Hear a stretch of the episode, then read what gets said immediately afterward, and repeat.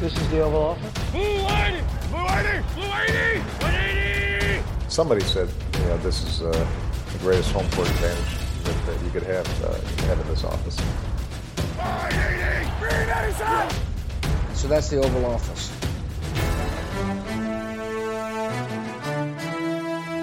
Hej og velkommen til denne udgave af Det Ovale Kontor. Vi optager her mandag den 22. juni, lidt over 8 om aftenen. Jeg hedder Mathias Sørensen, og med mig har jeg som altid Anders Kaltoft. Hej Anders. Halløj, løj, Mathias. Og Mark Skaft er også med mig. Hej Mark.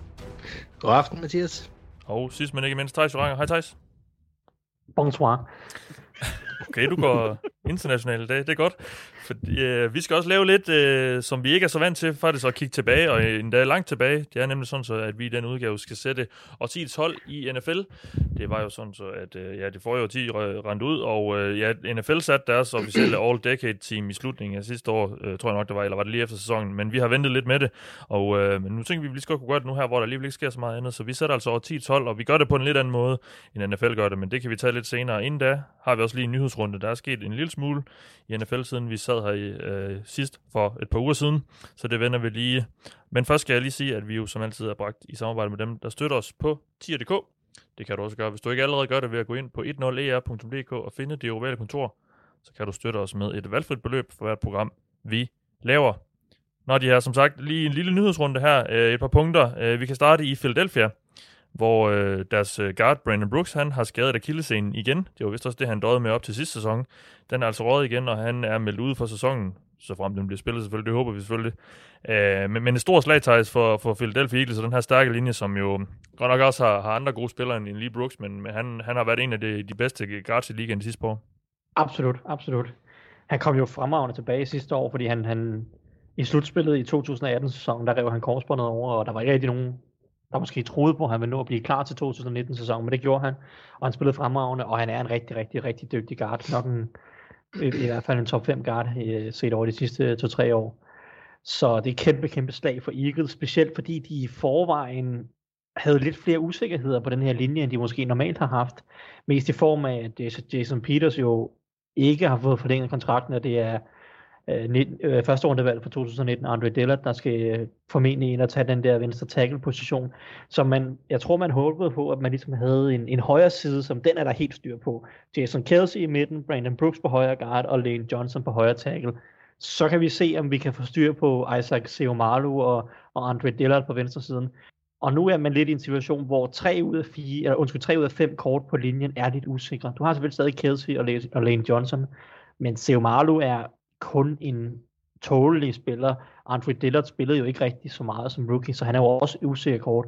Og så skal du finde en eller anden højere guard, om det så bliver Matt Pryor, eller om det bliver Jack Driscoll, som de valgte i fjerde runde i år, eller altså, det, jeg synes, det, det er virkelig et stort slag for Eagles, og den her linje, som, øh, som i forvejen skulle have en ny venstre tackle, nu skal de også have en ny højre guard, og øh, det er der måske nok den dårligste offensive linje, Eagles har haft på papiret, i, i hvert fald i en 3-4, måske endda lidt længere tid.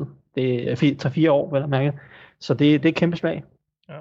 Og så kan vi også lige øh, vende øh, Dallas Goddard, fordi han fik sig en på hovedet i bogstavelig forstand her i weekenden på en bar. Øh, han var hjemme i sin, øh, jeg ved faktisk ikke, om det var en hjemby eller hvad det var, i, i South Dakota, hvad det vist, øh, hvor han fik en på hovedet, der også var kommet noget video ud af det. Øh, så vidt jeg lige har kunne læse mig til, at det ikke... Øh, er det ikke sådan de store frygt for, at han kan komme til at spille i år, men øh, ja, det, det var ikke alt for godt, og han, han har nok i hvert fald lidt en hovedpine, han skal have plejet. Øh, så lad os lige tage til New York, fordi øh, Jamal Adams, han har været i medierne igen, og ikke for, for hans spil, som jo af god grund ikke er så meget lige for tiden, men han er simpelthen utilfreds, den stærke safety, og øh, han er simpelthen angiveligt, i hvert fald ifølge flere rapporter, øh, bedt om at blive traded Anders. Og øh, ja, det fik mig sådan lidt til at skrive, fordi det er jo ikke første gang, Jamal Adams han har udtrykt lidt utilfredshed øh, i sin indtil videre meget korte NFL-karriere. Øh, men nu har han så sagt, at han vil traded, og jeg, jeg stillede sådan et spørgsmål åbent ud på Twitter, om, om man, man, man ønskede ens, øh, ens hold ville, ville trade sig til ham, fordi det var jeg egentlig ikke sikker på, at jeg ville gøre, hvis, hvis Bengals skulle, skulle forlade sig til at gøre det. Det, det tror jeg så aldrig, de vil gøre. Men, men hvordan ser du på det her, og hvordan hele den her situation med Adams? Altså, fordi jeg synes, han, det, det, han, han he smells like trouble, tror jeg, man vil sige på, på engelsk. Altså, det, det, ja, det skal ikke være helt nemt med ham. Nej, det, det får man også lidt fornemmelsen af, når der nærmest har været rygter siden år, ah, jeg vil sige år to i hvert fald. Og det, det er godt nok tidligt at begynde at ville have en ny kontrakt, når man har skrevet under på en altså, de facto femårig kontrakt. Han kender jo reglerne. Øhm, jeg kan måske godt lidt forstå, at han gerne vil have lidt flere penge, øhm, for det er ikke sådan super unormalt, at man ser spillerne få en ny kontrakt, inden de går øh, ind i deres fjerde år. Øh, McCaffrey er et eksempel fra i år. Han spiller så en væsentlig anden position, og man kan så også spørge, om det var pengene værd det. Ved vi jo i hvert fald, at der er nogen her, der ikke mener. Øh, højst sandsynligt også alle sammen. Øh, men altså, jeg, jeg synes, det virker påfaldende. Øh, altså, der må være noget mere end, end det, som medierne har meldt, der at han er utilfreds. Fordi hvis han er utilfreds over, øh, over at, at, hvad hedder det, at Joe Douglas han tog telefonen, da der var nogen, der ringede, så har han misforstået, hvad fanden NFL handler om.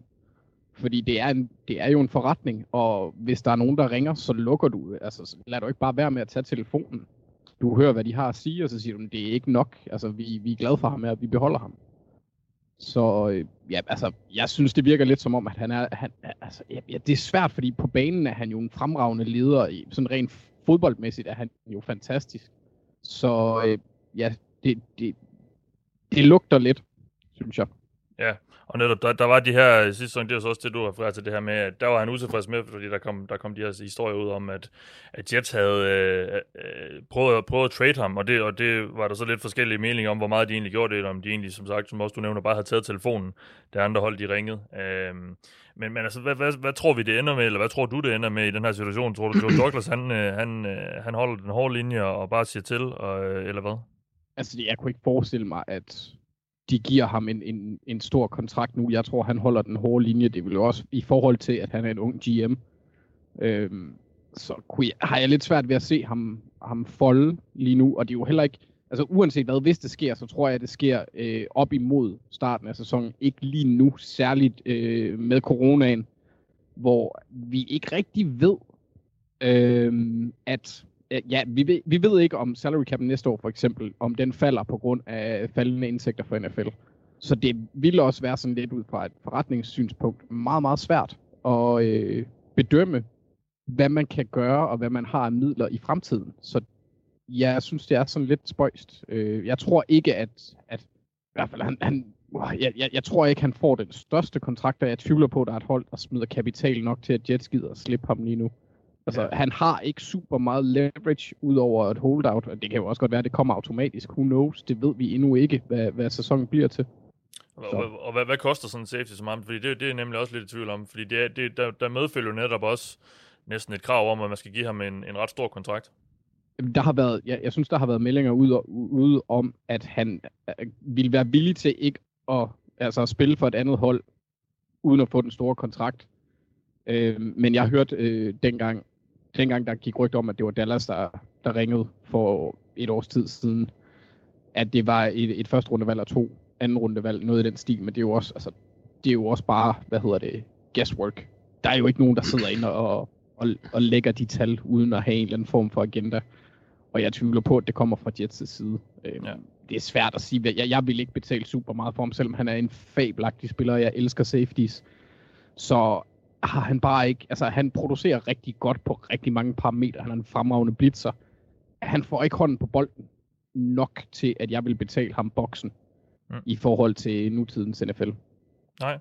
Så lad os lige gå til, videre til en anden spiller, som øh, hvis hold heller ikke rigtig har lyst til at betale ham øh, boksen lige nu i hvert fald. Det er i Cowboys. Øh, men alligevel så har Dak Prescott skrevet under på sit franchise tag, Mark. Og så er der i hvert fald lidt ro på, at de når det inden den her deadline, der er i, øh, en, en gang i juli. Øh, men jeg undrer mig stadig over, at de ikke får lavet den her aftale. Altså, hvad, hvad tror du, hvordan tror du situationen er? Er de bare blevet enige om, okay, nu tager vi det her år, og så, så kan vi se på det efter sæsonen, og, og når, vi, når vi ved lidt mere om, hvad salary cap'en, den, eller hvad corona får konsekvenser for, for salary cap'en osv.? Mm, ja, det kunne man godt tænke, at det var det. Altså, vi har jo snakket om det her før, og vi har snakket om det mange gange, og jeg har været lige så uforstående for dig over det ikke, som dig også over det ikke kan, at man ikke har fået lukket den her deal for lang tid siden, og vi snakkede også om for jeg ved ikke om det er en måneds tid siden, om at de øh, på en eller anden måde prøver at tjekke, hvem der kunne pisse længst, om det var Jerry Jones, eller om det var Dak Prescott og hans agent.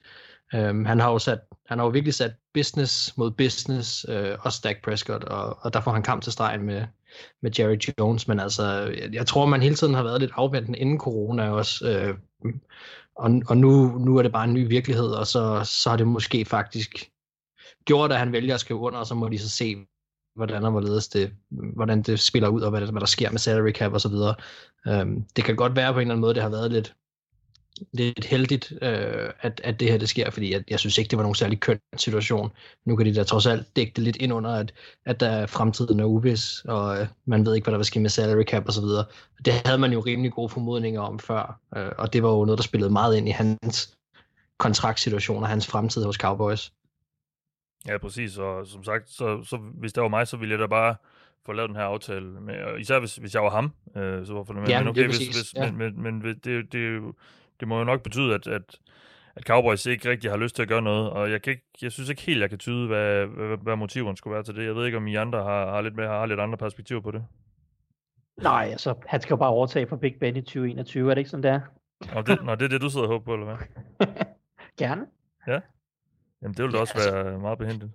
Der er ikke nogen tvivl om, at hvis det her det går fuldstændig i kluder for, for Cowboys, så, så er det en katastrofe. Altså, de, de, Dak skal blive den klub. Øhm, og øh, den vigtigste position i fodbold, og de har en af de, en af de bedre unge quarterbacks, så, så det her det skal bare lykkes, og det er, det er ikke nogen pæn situation, at det ikke er lykkedes. Øhm, og, og det er det, jeg mener med dem, jeg mener, det kunne være lidt heldigt for, sådan, i, set i lyset, at det kunne være organisationen lige nu, at de får måske lagt lidt ro på det på grund af coronaen. Jeg synes ikke, det var så særlig pænt ud fra Cowboys side heller, også selvom at Dak ville have mange penge. Jamen, så lad os gå til det, vi har sat os ned for at lave netop at sætte årtiets hold i NFL, og øh, inden vi lige går i gang, kan vi lige fortælle lidt om formatet, fordi som også jeg, så jeg nævnte i starten, så har NFL gjort det på en måde, og vi vil så gøre det på en lidt anden måde, også for at mixe lidt op i det. NFL har bare valgt en masse spillere på de positioner, som de nu er på. Det vil sige quarterback, running back, tackles og guard. At De har for eksempel ikke skældende mellem venstre og højre tackles. De har så kun taget venstre tackles med. Øh, øh, men, men der gør vi så lidt anderledes, fordi vi, vi, øh, vi sætter et hold, som man vil kunne sende på banen. Det vil sige 11 spillere på angrebet og 11 spillere på forsvaret. Og vi gør det sådan, som de fleste hold i hvert fald liner op. De meste af tiden nu, i nutidens NFL, det vil sige selvfølgelig med en quarterback og en running back, og så tre receiver, en tight end, og så er det selvfølgelig de fem offensive linjemænd. Og på forsvaret er der to edge rusher, øh, to defensive tackles, to off-ball linebacker og tre cornerbacks inklusiv, hvor at vi har så givet mulighed for, at den tredje kan, kan blive kaldt en nickel cornerback, altså en, en, en slot cornerback, og så to safeties, øhm, og så selvfølgelig en punter og en kicker, og en kick returner, vi skal have valgt. Øhm, på angrebet, der har vi jo de her tre receiver, og ja, der skældes jo lidt mellem slot og, og, slot og almindelige receiver og sådan noget i, nu om dagen, men, men vi, har, vi har valgt bare at skære det hele over en kamp og så sige receiver, fordi det var lidt den nemmeste måde at gøre det på. Det er lidt mere flydende på angrebet i modsætning til i hvert fald eksempelvis på forsvaret med cornerbacks, hvor det tit er slot cornerbacks. De har en meget fast øh, position eller, eller, eller rolle netop og, og dæk øh, indvendigt. Så det er sådan, vi lige har gjort det. Men vi kan jo også lige tage en lille hurtig snak om, hvad det så er for nogle kriterier, vi, vi vælger ud fra. Øh, Thijs, når, når du har skulle, skulle vælge de her spillere, hvad er det så, du har kigget på? Er det, for, for, er det, er det hvornår de peakede, eller er det sådan set over hele årtiet, eller hvordan, øh, hvordan har du vurderet det? Ja, det er nok en blanding. På en eller anden måde. Jeg tror egentlig, at det overordnede kriterie bare var for mig, at når man ser tilbage på de sidste 10 sæsoner, på en givet position, hvem er det så, man husker, hvem er det, der har været bedst, mest i øjenfaldende, og i nogle tilfælde vil være en spiller, der havde et, et helt utroligt peak i 3-4 sæsoner, og i andre tilfælde vil det være en spiller, der gennem ja, 8-9-10 sæsoner præsterede på et meget højt niveau. Så det er jo, det, jeg, jeg tror ikke, jeg har en tommelfingerregel for, hvordan jeg har øh, prioriteret det i den her gang. Det er sådan set bare lidt fra position til position at vurdere de kandidater, jeg nu synes, der var, og så hvad jeg foretræk i forhold til, når man ligesom skal vurdere, hvem der var mest i øjenfaldene i løbet af et årti, synes jeg. Ja. Og hvad med dig, Mark? Har du, har du haft nogle, øh, nogle krav eller nogle øh, kriterier, du har, du har vægtet højere end andre? altså, jeg ligger mig lidt i, øh, i stepstrømmen af, hvad, hvad Thijs lige har sagt. Det, det var meget lige det, jeg selv ville, ville have sagt det egentlig også. Øhm, og det er måske også, man tager mig sådan lidt ud på, som Thijs siger, ud på positionen, og så hvem, hvem er op mod hinanden, og øh, i, i, de kandidater, man finder frem, og så, så er der måske nogle lidt nogle kriterier, som bliver lidt anderledes ud fra, hvem det er, der er op mod hinanden. Øhm, men jeg synes egentlig, at han Thijs beskrev det egentlig ret godt i forhold til øh, den måde, jeg også har tænkt på det på. Godt. Jeg, jeg vil måske Så- sige, øh, jeg vil måske sige, det afhænger også meget af positionen. Nogle positioner kan man næsten ikke opretholde et niveau på, altså et sindssygt højt niveau i 10 sæsoner, for eksempel cornerback, synes jeg. Så der vægter jeg nok, øh, lad os sige, fem, fem gode sæsoner over øh, ni, eller altså fem super gode sæsoner over ni gode sæsoner. Øh, og, og øh, mens at måske på, på nogle af de andre positioner, der er, er det lidt lettere at opretholde et, et rigtig, rigtig højt niveau i mange år. Så lad os komme i gang med det. Vi starter med angrebet. Vi kan lige skal starte med øh, manden i centrum, selvfølgelig quarterbacken. Og der vil jeg faktisk gerne lige starte med dig, Anders. Og, Ja. øh, og inden du lige kommer på, så, så kan vi lige sige, at vi har lige justeret din lyd lidt, sådan så der var en, en øh, forhåbentlig lidt bedre forbindelse, mens vi sidder op til her over Skype. Øh, og et grund til, at jeg vil starte med dig, Anders, det er fordi, vi andre tre har valgt en speciel spiller, og, og det, det, det kan jeg måske også lige forklare i forhold til formatet. Vi har alle fire sat vores hold, og så kommer vi så til her i løbet af programmet at, at finde frem til den ene spiller, det så skal være. Øh, fordi der kan kun være en per, per plads på holdet, øh, og jeg kan så også afsløre, at vi er øh, rimelig enige om de fleste, og de tilfælde, hvor der så er, er uenighed, eller vi er to, der har en, en enkelt spiller, eller, og to, der har en anden, så må vi så prøve at se, om vi kan finde frem til et kompromis og, og vælge en. Men, øh, men ellers er det, er, det, er det flertallet, der bestemmer. Og du er i undertal her, Anders. Vi, vi, tre, vi tre andre har som sagt valgt en, en spiller, ham kan vi så afsløre lige om lidt. Og, men du har valgt Drew Brees. Ja. Øhm, kan du ikke lige fortælle lidt om det? Jo, men altså nu, nu spurgte du jo ikke om mig og min tilgang til det, men jeg havde det også sådan lidt, jeg synes sgu det blev for kedeligt, hvis jeg bare skrev det samme som Thijs og Mark. Øh, fordi jeg, altså det er jo også gode spillere, men øh, i, i forhold til Drew Brees, der kigger jeg ikke så meget på ringe, fordi der er det jo nemt øh, at, at vide, hvem man skal tildele den. Øh, men i forhold til bulk stats, som vi jo elsker, særligt Thijs er super glad for det. Der er Breeze bare øh, den, der har kastet for flest yards. Han har vist også kastet for flest touchdowns. Han er den mest produktive quarterback øh, over de sidste over det sidste år 10. Så derfor synes jeg også, at han øh, bør vælges, og så øh, synes jeg også, at det var lidt spøjst, at han ikke kom på holdet for NFL, hvor det var øh, Rodgers, der fik plads nummer to. Øhm, Mm. Så jeg synes, han skulle have lidt kredit, selvom han øh, er lidt af en spade øh, på nogle punkter. Fair nok. Men så det var- vi så, Han var øh, først en spade ja. efter årtiden var slut. Det er rigtigt. Ja, det er faktisk også, det, så, så, så det, det, det er okay, at at jeg lige tager ham. Ej, han var sgu også en spade før, for han sagde det samme i 2017. Så øhm, han er bare dobbelt spadet nu. Øhm, men, men ja, jeg synes bare, altså hans produktivitet er blevet lidt... Jeg ved ikke, jeg vil ikke sige, at man ser bort fra den, men jeg synes, det er mærkeligt, at sådan en som Rodgers, der har haft tre middelmodige til, til dog, altså i forhold til hans topniveau sæsoner, at han fik den på NFL's decade og all-decade hold, og Breeze ikke blev nævnt der, fordi han har jo været konsekvent og kontinuerligt producerende, og i, i den højere ende af rækkerne i, i forhold til at kaste yards og kaste touchdown, så han, han skal have lidt kredit.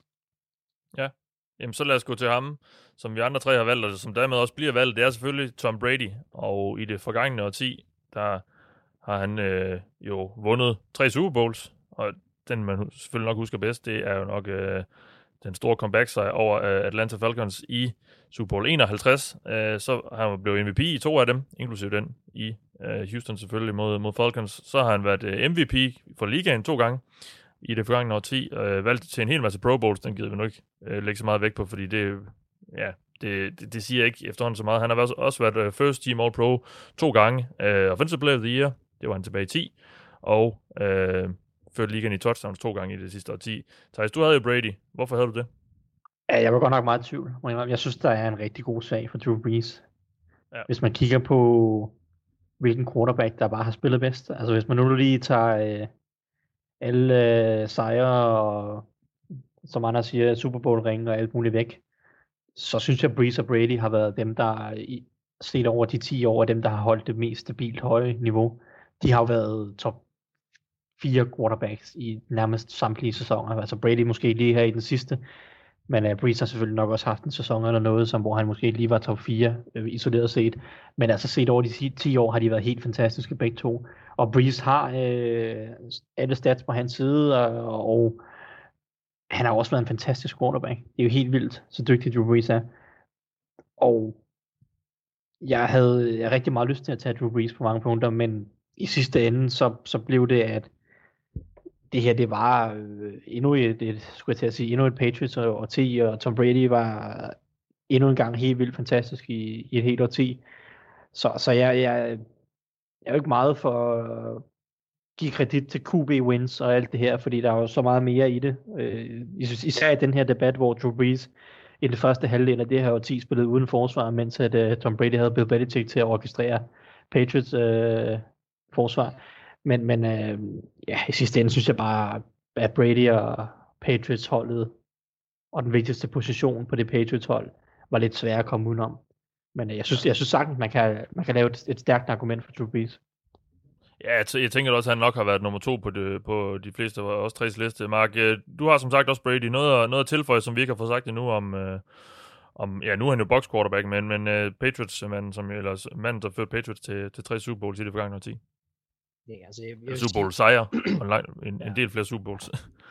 Jamen, jeg synes, det er fint, at, at vi tager Breeze op på den her måde, og han ligesom bliver en, en form for honorable mention i det, øh, fordi det, det synes jeg er, er helt fair. Men, men øh, jeg kan ikke, altså, jeg, jeg var så ikke så meget i tvivl, det må jeg indrømme, fordi at, at, at hvis man kigger tilbage på det her årti, og, altså Brady er en unik quarterback, og han kommer til at gå ned i historien som, som muligvis den, den bedste, ikke? og det er, det er på grund af det her årti. Så jeg synes, at, at det, det er et eller andet sted, når man kigger på, hvad Drew Brees har gjort, så er det helt vanvittigt, at der overhovedet er nogen, der skulle kunne ligge over ham. Men, men det, som Brady har gjort, og det Patriots har gjort, og det, som de har gjort i det her årti, øh, der synes jeg ikke, det kan være andre end ham, som, som bliver quarterback nummer et. Nej, godt. Jamen, så lad os gå til running backen, og det er faktisk den position på hele vores øh, hold, som vi er mest i tvivl om, eller forstået på den måde, at der er to af os, der har taget en spiller, og to af os, der har taget en anden. Øh, jeg har valgt LeSean McCoy, og det har du også, Anders. Øh, og jeg kan ja. lige forklare lidt med, hvad, vi, hvad min begrundelse var for det. Det var egentlig primært, at jeg synes, McCoy han har været øh, lidt forgangsmanden for det, vi i dag betragter som den moderne running back. Altså, det vil sige en, en running back, der både kan løbe bolden ganske godt, men også er en væsentlig del af kastespillet, og dermed bidrager lidt mere end bare med at, at løbe med bolden. Det har McCoy været, og han er faktisk, han er faktisk også den running back, øh, der har løbet for flest yards i det forgangne årti, i hvert fald ifølge de stats, jeg lige har kunne finde. Mm-hmm. Uh, det, nu, nu er vi som sagt ikke nødvendigvis mega, mega begejstrede for, uh, for mængdestats eller volumestats, men det siger sig selv noget om, at der har været noget stabilitet og noget, uh, noget et, et rimelig højt niveau hele vejen igennem, eftersom et, et hold har, eller holdene har været med, villige til at blive ved med at give ham bolden. Så derfor har mit valg uh, faldet på, på McCoy. Har du noget at tilføje til, til Shady, Anders? Nå, men det er egentlig også øh, den, den primære årsag, det er, at han har, han har produceret mere. Han har, øh, han har over 1100 flere receiving yards, og han har øh, altså omkring 700 rushing yards mere end Adrian Peterson. Det er egentlig også mest fordi, at jeg synes, at han, han har været sådan lidt mere... Øh, ja, det ved jeg ikke helt. Jo, måske. Øh, jeg, jeg synes bare, han, ja, han har netop, som du siger, han har været eksemplet på den moderne running back. Øh, ja, det er egentlig også bare min øh, centrale ja. øh, argumentation. Der er jo selvfølgelig nogle ting ved Adrian Peterson, som også, også kunne være interessant, øh, men, men jeg synes bare, at den her type øh, kendetegner hvad, hvad vi er gået hen imod i det her årti mm. på, på running back. Ja. Så jeg er meget enig i det, du siger. Jamen, så lad os lige høre de andre gutter, fordi som også du lige afslører, så har de jo valgt Adrian Peterson, ja. Mark, og jeg tænker måske, at, øh, ja, nu kan jeg ikke se dig, men du har sikkert et eller andet lille tøj på, fordi det har du som regel. Øh, de der briller der, ja. som du måske også har på, øh, som, som også er lille og med vikingehorn på, har de, har de spillet meget ind her, når du, da du skulle vælge, øh, hvem der var, hvem der var running back på dit og tidets hold? Nej, det er, jo, det, er jo, det er jo et eller andet sted lidt irriterende, at, at folk ved, hvad man egentlig holder med, fordi så, så er det nemmere at skyde det i skoene, men, men altså, det må jeg indrømme, det, det synes jeg ikke, jeg har. Altså, jeg vil, jeg vil give dig, da jeg sad og kiggede på statistikker nu her, så blev jeg faktisk overrasket over, hvor tæt, når man kigger på 2010 og op, øh, at både Shady og Adrian Peterson lå. Men så skal man så bare lige huske på, at Adrian Peterson har to sæsoner i det her decade, hvor han ikke spiller, plus 2017, hvor han missede seks kampe og alligevel har de stort set identiske tal. Altså man skal fjerne to og en halv sæson for Adrian Peterson, og så har han alligevel stort set identiske tal med LeSean McCoy. LeSean McCoy daler i, i niveau øh, i, i efteråret her i sin karriere. Adrian Peterson bliver ved med at producere på rigtig højt niveau. Øhm, hans 2097 yards sæson i 2012 sætter for mig fuldstændig hovedet på sømmet for, at den her decade, altså det er virkelig en præstation, som springer så kraftigt ud, som, som ikke bare fordi det skete i starten af decade, må, må blive glemt. Altså det var historisk. Ja, hvor han runder næsten godt. 2100 yards. Yes, ja. altså Adrian Peterson er et, er et fysisk vidunder og et unikum på, øh, på running back positionen.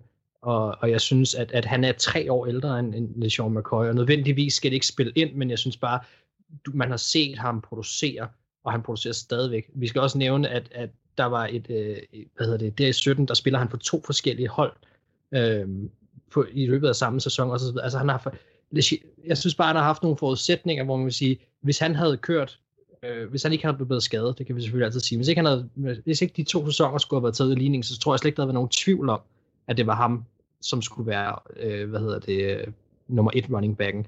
Men, men jeg synes, at han er, han er, han er unik, og han er, øh, jeg ved godt, at han blev MVP i det forrige øh, igen, men, men det er, han, han er, ja, for mig synes jeg ikke, der var nogen tvivl, og det er, det er set ud fra en, en ren running back. Men, men jeg vil gerne øh, give kado for jeres tanke om og idé omkring det der med, at man at LeSean McCoy var en form for forgangsmand. Det, det synes jeg sådan set ikke er, et, er, er et fint nok argument. Der hører Adrian Peterson godt nok til noget mere old school. Mm. Øhm, men, men han, er der, han er trods alt stadigvæk i NFL og, og producerer stadigvæk på, på et ret højt niveau, taget både alder og, og stil i betragtning. Så, øh, så hvis nu det var gået omvendt, og, og, og Shady var blevet, var blevet bedre i takt med Adrian Peterson var dalet, så kunne det være, at de lå mere lige, men jeg må, jeg må faktisk være ærlig og sige, jeg synes ikke, at det er tæt. Jeg synes, okay. Adrian Peterson er klart uh, den running back, som er den bedste for det her decade. Thijs, lad os lige høre uh, dine argumenter, hvis du har nogle ud over Max, uh, inden vi, uh, vi prøver at finde frem til en eller anden uh, enighed. Nej, altså, mit argument er bare, at han er bedre, synes jeg. Bare bedre. Ja. Langt bedre. Hans peak var så meget højere end alle andre running backs i det her årti. Uh, så det kan godt være, at McCoy greb nogle flere bolde, men, men Adrian, Adrian Peterson havde et niveau, som der ikke er ret mange andre running backs, der, er nået de sidste 20 år. Uh, så det, det, det er kort argumentationen. Ja. Det, det synes jeg, det kan godt være, at uh, statsmæssigt, at, at McCoy kan være med. Men uh, jeg synes bare, Peterson var langt bedre, da han var i sin prime. Selvom han ikke greb så mange bolde. Ja, okay. Anders, jeg ved ikke, er, er du villig til at give dig, eller? Ja, altså jeg kan jo godt, jeg synes egentlig, de fremfører nogle fine punkter. Øhm,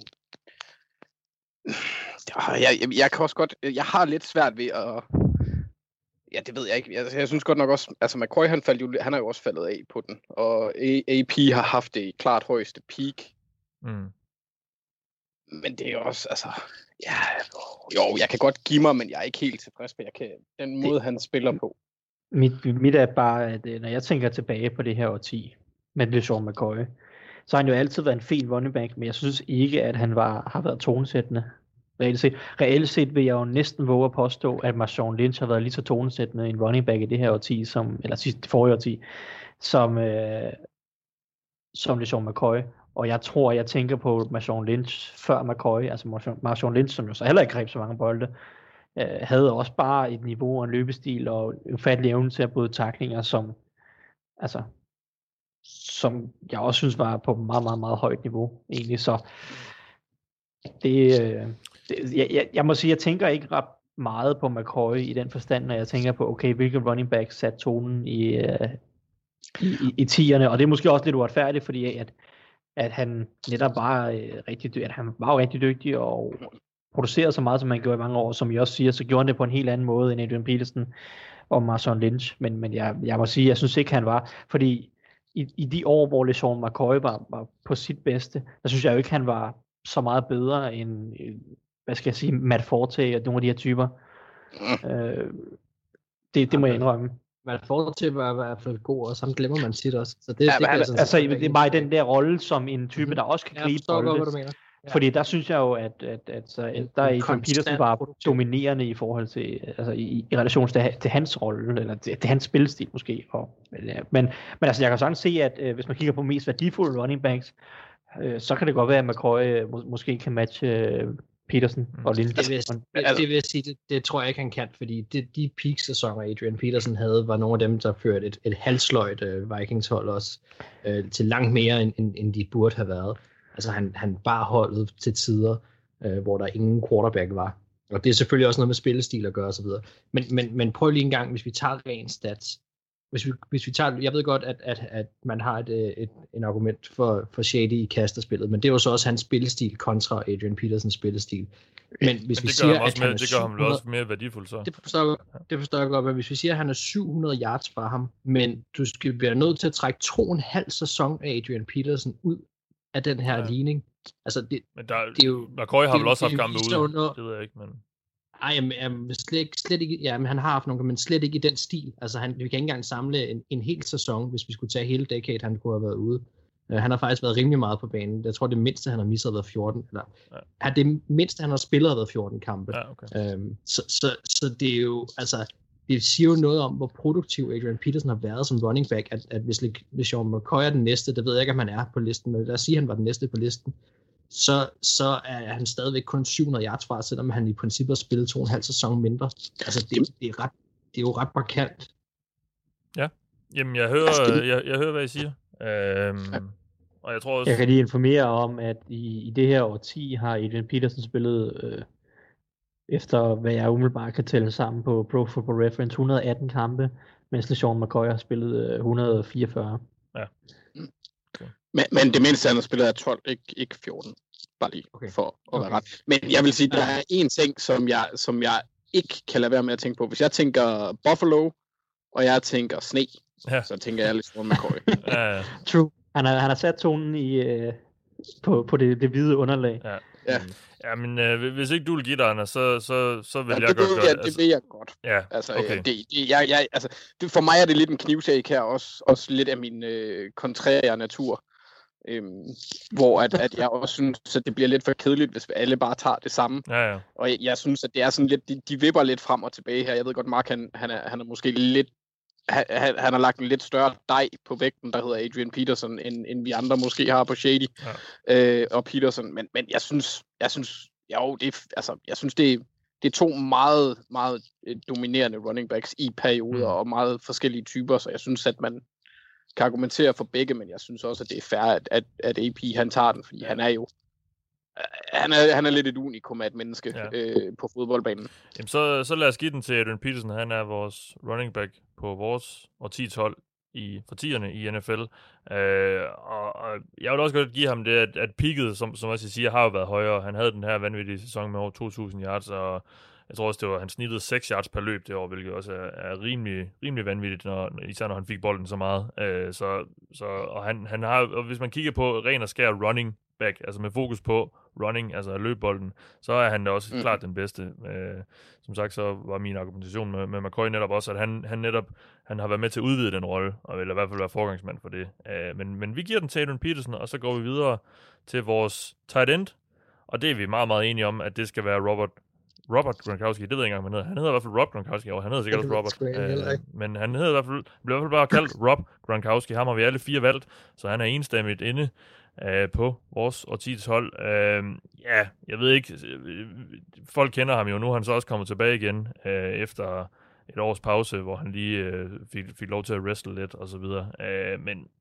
ja, super dominerende, både i kastespil og, øh, og i blokering og så videre, og har jo nærmest, selvom han aldrig har været den hurtigste øh, nogensinde, eller, og dermed heller ikke så, så svært at følge med og så videre, så har han bare været umulig at dække op for, for og forsvaret har prøvet at smide alt i, imod ham for at gøre det, og det har kun i meget få tilfælde lykkes. Øh, så han var i hvert fald for mit vedkommende øh, uden tvivl øh, den bedste tight end i sidste år tid. Jeg ved ikke, øh, Mark, øh, noget, noget at tilføje til, til Gronk, Monster Gronk.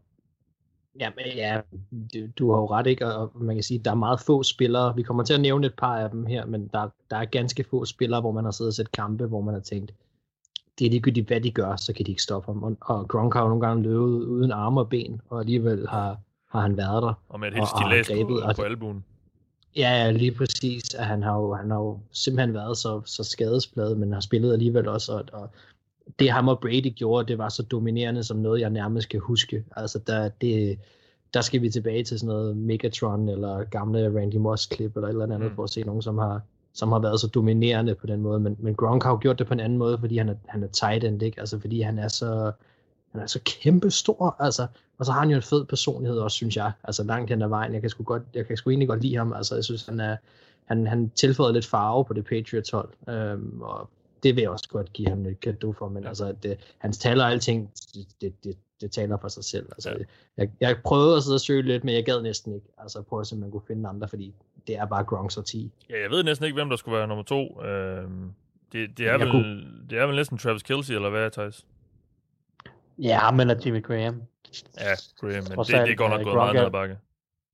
Ja, det er han jo, men, øh, det- men ja, det er de sidste 3-4 år, og det er jo så nok også derfor, at Kelsey øh, kommer i spil, fordi så har de begge to et peak på en 5 års tid, man kan 5-6 års tid, man kan vurdere, og så hvem var så bedst i de 5-6 år.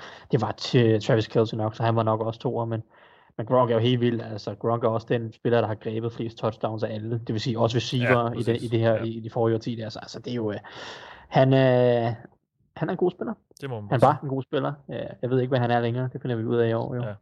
Nu er han i hvert fald frisk igen, Altså- altså, øh, man kunne også, måske er han en noget efter de andre, men en spiller som Jason Witten, hans, han har altså også været konsekvent god i mange år øh, for Dallas.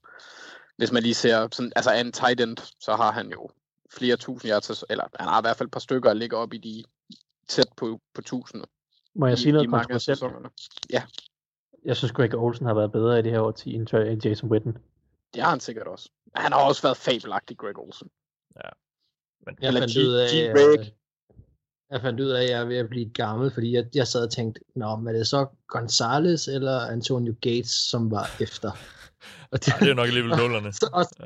og, og, så var jeg sådan lidt, "Mm, nå nej, det var et helt andet decade egentlig. Men, ja, Gonzales var, faktisk vel også i starten det af, det er af de- det her årti. Eller sidste årti. Ja, men det er ikke, men, ja, men de, de når jo desværre ikke at kunne komme med på den måde. Men jeg må faktisk være ærlig at sige, det er, jo, det er faktisk lidt den måde, jeg tænkte om dem omkring Gronk. Det, det er de tight ends, jeg kan huske, der dominerede rigtig meget. Jeg ved godt, vi har Kelsey og, og, og så videre i dag. Det har vi også, og, og Kittle og så videre. Men, men det var faktisk de to, jeg kom til at tænke på efterfølgende. Og det tror jeg måske også i det store billede er nogle af dem, som han skal huske sammen med. Ja. Øh, det er nogle af de der helt, helt store gutter der.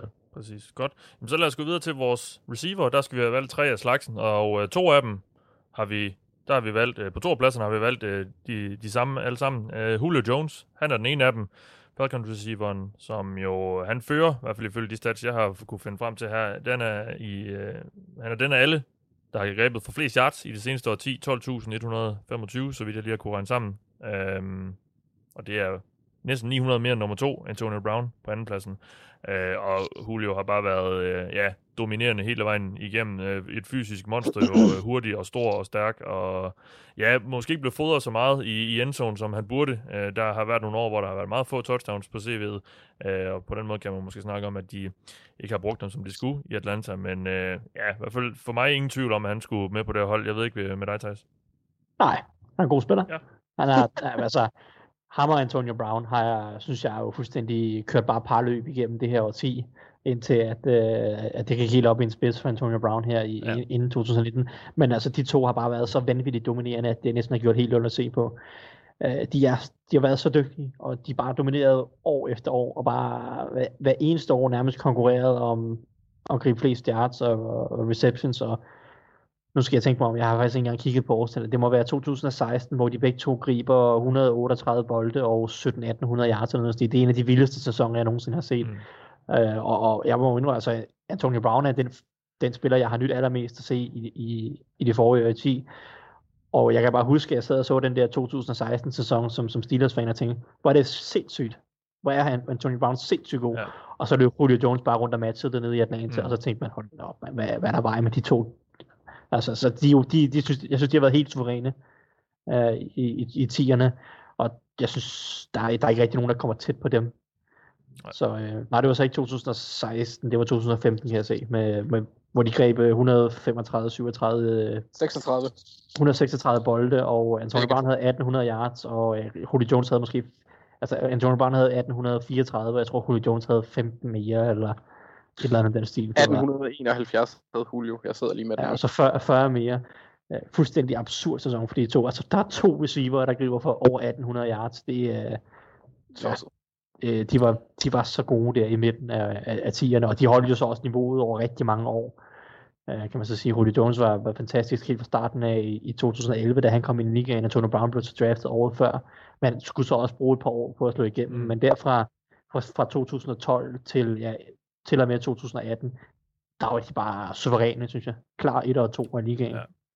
Julio Jones, Ja, han har været uh, first, team, first team All-Pro to gange i, uh, i sin karriere. Han blev draftet i 11, så han, hele hans karriere har jo indtil videre har været i det forgangne årti.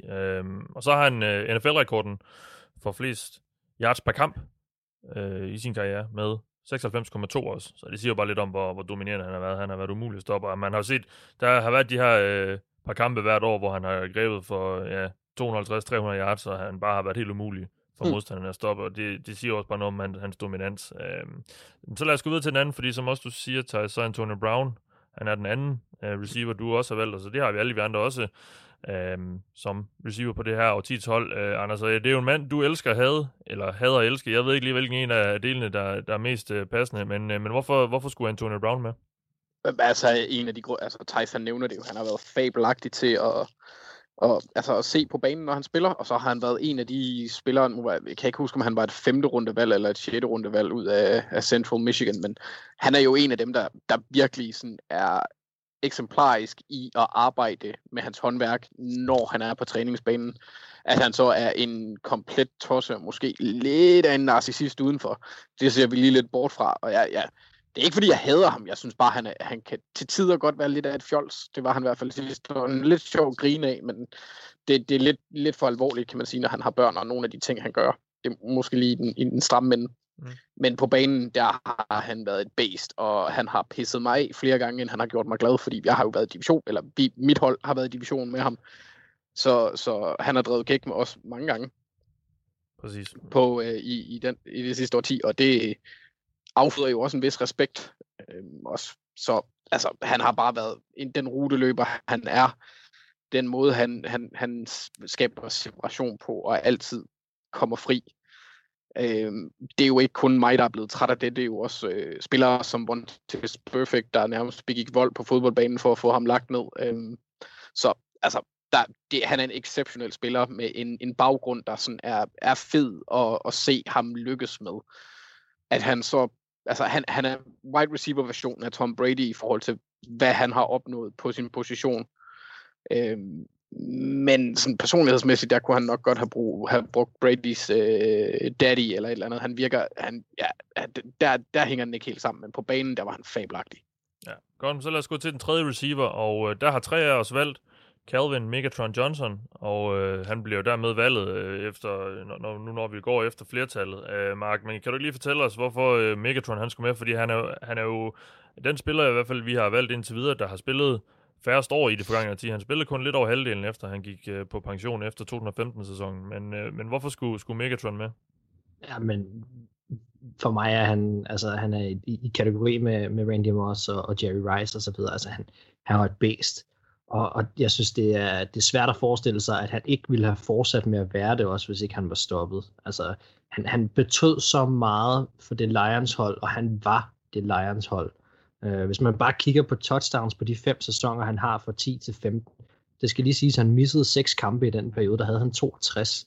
Altså Julio Jones, som har spillet 8 sæsoner, har 57, og Fitzgerald, som har spillet 9 sæsoner, har 61. Så det er kun Antonio Brown, som har de 75, og som har spillet de ni sæsoner også. Ikke? Altså han på fem sæsoner opnåede han øh, at, at gribe flere touchdowns, end, end, end både Fitzgerald og Jones har på det, de lavede hele den her decade. Altså han, han, han var ubegribelig, og han er, han, han, jeg, jeg så ham jo meget desværre i, mm. i NFC North, men, men han var jo svær ikke at holde af, også fordi han, for, for pokker en, en, en receiver. Altså han var prototypen på, jeg mener han var 1,95 eller sådan noget, virkelig prototypen på, på en, en, en, en perfekt wide receiver i mine øjne. Ja, stor og øhm, og, øh, Ja, ja, fuldstændig. Han, han var jo, han, det var jo unfair. Ikke? Altså, han var jo lidt uh, receiveren udgaven af, af Gronk, og de, de, de to på en eller anden måde er jo, er jo, er jo skåret af et eller andet træ, som ingen andre rigtigt. Ikke? Um, men, han, men han betød så meget for det Lions hold, og han havde en kæmpe finger med i spillet med, at Lions kom i slutspillet i, i både 11, uh, øh, specielt i 11, men, men også i 14. Og, og det, er jo ikke, det er jo ikke, fordi Lions skal bryste sig af at have været i slutspillet mange gange, men han gav den by noget håb, som de mm, ikke havde haft i lang tid, og sådan set ikke rigtig har haft super meget af, siden han forlod klubben heller. Øhm, han, han, han var det franchise i langt hen ad vejen, og det er jo det er fordi, at han var så god en spiller, som han er. Så jeg, jeg synes ikke, at der kan være noget... Jeg ved godt, at han kun spillede fem sæsoner, men det han gjorde på de fem sæsoner, gør stadig, at han i hvert fald touchdown-mæssigt kan slå, kan slå et par af dem, som stadigvæk har spillet hele decade, og, og han, ja, han, han, han, han fortjener, jeg synes, han fortjener at være med. Det, ja. det, det må jeg indrømme. Godt. Jeg tror ret lidt, det var 6, hvis vi, når vi tæller øh, 210 med. Ja, ja selvfølgelig. Ja, ja, selvfølgelig. Øh, han, han, var, øh, han var first team All-Pro tre gange, fra, hvert år fra 11 til 13, så øh, førte han NFL i receiving yards også i både 11 og 12, og i receptions i 12 også, og øh, ja, så har han også lige rekorden for flest yards i en sæson øh, med 1964, og for mig, jeg havde også øh, valgt Calvin Johnson som min tredje receiver. Øh, og for mig var det også den her dominans, han havde, altså, da, han, da han var på, på top. Altså, han var, nu snakker vi om, at Julio Jones er ustoppelig og har været ustoppelig. Det, det var Calvin Johnson også. Altså, og, og man, jeg kan bare huske de der kampe, hvor han blev også fodret selvfølgelig af Stafford, fordi der måske ikke var så mange andre, men, men Stafford kunne også bare kaste den op til ham, og så, så hævde han bare ned, næsten uanset hvor mange han så havde hængende på sig, Calvin Johnson. Så, så det er også den der dominans, som, som gør, at han, han bliver valgt, selvom han ikke øh, har spillet lige så mange år, som, som nogle af de andre, vi, vi har haft med her. Altså, der, var, Øhm, der, der var jo ikke super mange andre på mange af de Lions-hold. Man Nej, nej. vidste, at det Ja. var ham, man skulle dække op. Præcis. Og jeg mener, i, i slutspilkampen i 11, der havde han over 200 grebne yards alligevel. Altså, og der, det kan godt være, der er noget garbage time og alt muligt men det er ligegyldigt. Han skal jo stadig op og have fat i den. Ja. Og, og, og det, det, han, du kunne ikke dække ham op, jo. Altså, det kunne bare ikke lade sig gøre. Mm. Så lad os lige høre fra dig, Anders, fordi du er den ene, eneste af os fire, der ikke har taget Calvin Johnson. Du har nemlig taget Larry Fitzgerald, øh, og, ja. øh, og, og det, det er jo heller ikke noget, jeg, jeg sådan direkte kan klandre dig for, fordi han er jo en legende og har, og har holdt et ufatteligt højt niveau igennem sin karriere, men, men hvorfor synes du, han skulle være med i forhold til, eller over for over typer som, øh, som eksempelvis Calvin Johnson? Altså, der er to årsager, der, egentlig, eller der er primære for mig. Det er, at han har spillet hele årtid, øhm, så, så han har præsteret længere. Han har altså ikke noget de samme højder som Calvin Johnson, øh, selvfølgelig, men det er også, altså det er en tilgang, jeg lidt har igen senere også, øh, fordi jeg, det niveau, topniveauet, som Calvin John, Johnson viste, øh, var fabelagtigt, og som Mark kan også nævner, hvis han var fortsat, så er han nok også klart øh, overhældet Fitzgerald. Men jeg synes også bare, at han burde nævnes, fordi han er den, øh, den spiller, der har, har grebet for øh, flest receptions og øh, tredje flest yards i det her årti. Og så var der også lige den der lille, lille ændring med, at han skiftede sin spillestil enormt meget efter Bruce Arians. Han kom til Arizona og begyndte at arbejde fra, øh, eller gik fra at være en, øh, kun en yderside receiver til at arbejde i slotten og øge sin produktion der. Det viser også, hvilken type spiller han er. Han er jo ikke en lille gut. Øh, heller også et, øh, han er ikke helt Calvin Johnson freakish, men altså en 4-4-8 løb han i 2004, da han blev draftet. Det er altså også vildt, at han stadigvæk er her. Øh, eller er i NFL.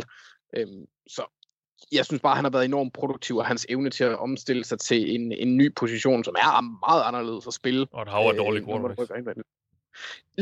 Det, det kan man heller ikke rigtig se bort fra. Der har øh, Calvin Johnson trods alt haft den fordel, at han har haft Matthew Stafford øh, i hele årtid, hvor han spillede. Øh, men, men ja, altså jeg synes bare, han skulle have lidt, han skulle have lidt kredit også, Mm. fordi jeg, han- er en fabelagtig spiller, han er en fabelagtig person uden for banen. Øhm, hans evne til at omstille sig, og e- efter Bruce Arians kom, synes jeg også lige skal nævnes, fordi og, øh, altså, det er ikke tit, at du ser kommende Hall of Famers, hvad kan man sige, blive øh, humbled, jeg, jeg vil ikke sige, øh, blive ydmyg på den måde, som han, han eller være ydmyg, som han, han var på det tidspunkt, selvom han selvfølgelig, om han selv har udtalt, ikke var super tilfreds med det til at starte på, men tog det imod sig, eller tog det til sig og arbejdede på det, og så fik nogle rimelig voldsomt produktive sæsoner, særligt på reception-kontoen. Det, det synes jeg også lige skal nævnes, men jeg kan også godt forstå, at Calvin Johnson øh, kommer ind der, han er et fysisk, en fysisk freak, som vi ikke rigtig har set super mange af. Måske aldrig en type som ham. Ja. Øhm, så det kan jeg også godt forstå. Jamen, så går vi videre Hvis, til... hvis jeg må, Ja, Thijs, Nå. bare kom.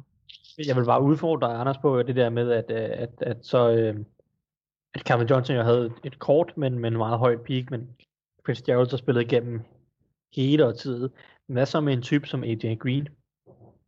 Ja. Som jeg ved godt, at han så spillede ikke i 2019, og øh, han har været lidt skadet i, i nogen, også i 2018, men han har spillet flere sæsoner end Calvin Johnson. Han spillede reelt set fra 2011 til, 2000 og, til og med 2017 med ni missede kampe. Og hvis man tager fra 2011 til 2016, så næsten i alle stats, så matcher han jo Julio Jones. Han er, øh, jeg tror det er sådan noget 10 færre grebne bolde, 500 færre yards, lidt flere touchdowns end Julio Jones. Altså hvis AJ Green havde kunnet holde bare noget, der minder om den øh, om det niveau i 2017 og 18 og 19, så havde han jo været lige så suveræn som, som Julio Jones og, og Antonio Brown. Så AJ Green har jo også haft et højere peak end Larry Fitzgerald i det her årti, og han har så også spillet lidt flere sæsoner end øh, Calvin Johnson for eksempel. Men så, Så det ved jeg ikke, hvad Anders siger til, Altså, altså, forhold, han om, han var inde i, om han var inde i overvejelserne. Hvor, hvor meget sagde du, han havde? Fordi i, i min optik, der har han mistet to sæsoner. Øh, AJ Green? Ja. Han sad ude hele 19. Ja, han sad ude i 19, Ja, og og så før det der havde han mistet 17 kampe. ja, mistede en halv, halvdelen af 2018, og så seks kampe. Jeg snakker om fra 2011 til 2016, missede han øh, en, hvad, hvad, blev det, 9-10 kampe. Ja, der, der missede han ni kampe. Ja. Og så missede han i 18, der missede han syv kampe, og i 19, der missede ja, ja. han 16. ja, ja, ja, det er også klar over, at, at i 18 og 19 har været Men meget jo, altså hvis, hvis han havde holdt sig skadesfri, så havde han jo nok også været inde i den. Altså, det, det er bare mest de der skader der, der har holdt, holdt mig væk fra ham i forhold til det, men han er jo også en, altså, er en, en af de mest produktive, der har været også i forhold til både receiving yards og, og touchdowns, øh, ja. har han også været relativt høj. Han er i top 10 med receptions også, så, så han er selvfølgelig en spiller, der skal nævnes, Jamen, altså, men jeg synes bare, at de der skader er, AJ Green, øh, og, jeg, og jeg bliver så glad, når, når du nævner ham, uh, Thijs. Øh, øh, lidt. men grunden til, at jeg ikke valgte ham, selvom jeg er Bengals-fan, og han, og han står mit øh, hjerte meget nært, øh, det er, at jeg synes jo altid, der har, været, der har næsten altid været en i ligaen, der var bedre end ham. Øh, og, det har, og nu har ham og Julio så fulgt sig hele vejen.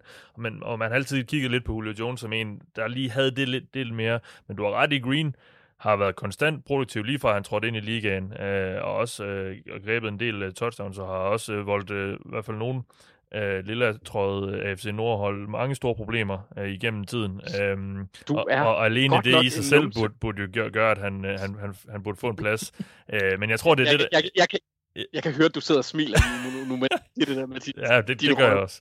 øh, men, men, men det er netop det her med, jeg synes altid, der har lidt været nogen, der var bedre. I starten var det, så var det Julio, det har det så været lidt hele tiden, og så var og Calvin, og så kom Antonio Brown ind lidt, og, og, og stjal rampelyset i hvert fald også i, i AFC Nord og så videre. Så, så det er i hvert fald det, der gør, at han, han ikke var, var på mit hold. Jamen, jeg er ikke uenig, men det var i forhold til Larry Fitzgerald Ja, ja, den sammenligning, ja. fordi for, for mit vedkommende er, er de to ikke så forskellige øh, på, på en lidt anden måde. Så der er jo Larry Fitzgerald selvfølgelig lidt mere stabil i, i, i den i den tanke, at han nærmest aldrig misser en kamp, og der har AJ Green selvfølgelig fået ødelagt det meste af de sidste to sæsoner med skader, men Mm. altså fra 2011 til 2017 havde, ja, 2016 havde AJ Green et sindssygt højt niveau, som vel netop kun var overgået af de tre, som vi så endte med at vælge. Ja, ja. Øh, han, altså den 2016-sæson, som han jo så ender med at blive skadet i, der har han næsten 1000 yards på 10 kampe. Ja. Han var helt fantastisk Mm. det år. Og så blev han skadet, og så har vi så ikke rigtig helt set det samme fra ham i de sidste to-tre sæsoner. Men, men det vil jeg også, det vil jeg give dig ret i. Jeg synes også, det er fint, at AJ Green bliver nævnt. Men, men i forhold til den, du selv ligesom satte op, lidt den præmis om, hvem du vil huske for, for det her decade også, som du lidt lagde ud med. Helt hånden på hjertet, vil du ikke huske Larry Fitzgerald og de præstationer, han har lavet. Også netop måske, fordi han ikke har været så skadespladet mere end AJ Green, når du skal tænke tilbage på den her decade. Mm. Nej, det er jeg faktisk ikke sikker på. Er det rigtigt? Det, det jeg husker altså, Fields bedst, bedst for, det var hans slutspil der i, hvad var det, 8, hvor de kom i Super Bowl? 7 eller 8. Altså, fordi der, hvor, jeg kan bare huske, at han var helt ustoppelig. Og det, men det har så ikke Jamen, været det her 10, i hvert fald. Nej, det er også det. Altså, jeg, jeg synes, AJ Green har været meget, meget dominerende i det her 10. Øh, specielt altså, men, i, men, i, i, den første halvdel af årtiet. Der, altså, jeg synes da, at i de der år i midten, fra, eller fra 2013 til 2016, der var det okay, der er AB og Julio, de, de, de kører ligesom deres show. Men så synes jeg jo, at så, så var det jo, så synes jeg, det var AJ Green, der var træer der. Mm. mm det har måske og, også været. Og, og, og Larry Fitzgerald synes jeg jo aldrig, han har jo aldrig været en top 5 receiver i det her årti, på noget som helst tidspunkt. Det synes de, i hvert fald, ah, det ved jeg ikke det tror, det tror jeg ikke, jeg synes, han har været på noget han har haft et par 11 12 Altså, Larry sæsoner. Fitzgerald har været konsekvent en, en top 15-20 receiver i nærmest alle sæsoner. Måske lige med undtagelse af dem, hvor Anders har snakket om, at han netop skulle omstille sit spil lidt til at være lidt mere slot receiver. Men jeg synes bare ikke, han har været lige så dominerende i det her årti, som altså AJ Greens peak, synes jeg har været bedre. Ja, men det er der ikke nogen tvivl om, det har det været. Men det er også mere, det er mere ud fra den der tanke om, hvad man huske fra hele det her decade.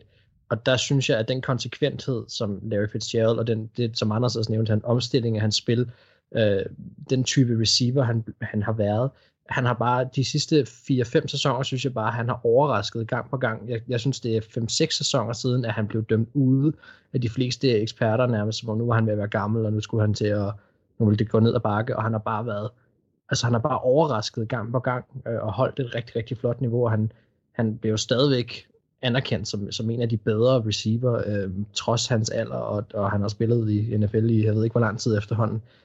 Og, og det synes jeg virkelig har sat sit, jeg synes hans historie og den måde, han har kunne, den konsekvens, han har kunne holde, har virkelig sat sit, øh, sit præg på den her decade også. Jeg synes, han har sat et, sit præg på to decades. Han er en af de spillere, som har kunne gøre det. Og jeg vil give dig ret i, at, at der er ikke nogen tvivl om, at AJ Greens peak har været højere. Det, det, det er jeg helt enig med dig i. Men jeg synes, at, at, at faktisk, at hans konsekventhed og hans stabile høje niveau, øh, trods ringe quarterbacks og ringe Cardinals hold og alt muligt andet, øh, og fremskredende alder. Den historie omkring ham, det synes jeg faktisk gør, at jeg vil huske ham. Jeg tror, jeg vil huske ham øh, for den her decade også mere end AJ Green. Netop fordi AJ Green så har været så meget skadet. Vi går videre til den offensive linje, de her. Øh, og øh, på venstre tackle, der har vi Joe Thomas.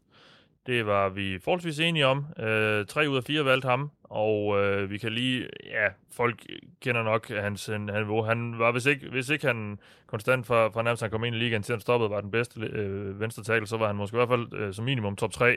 Øh, I det forgangne 10 var han øh, seks gange first team all pro, og, og det er jo sådan en af de der få udmærkelser, man kan sætte på en tackle, fordi der er jo ikke så mange sådan håndgribelige stats måske at tage fat på, men han har konstant været øh, rigtig, rigtig god.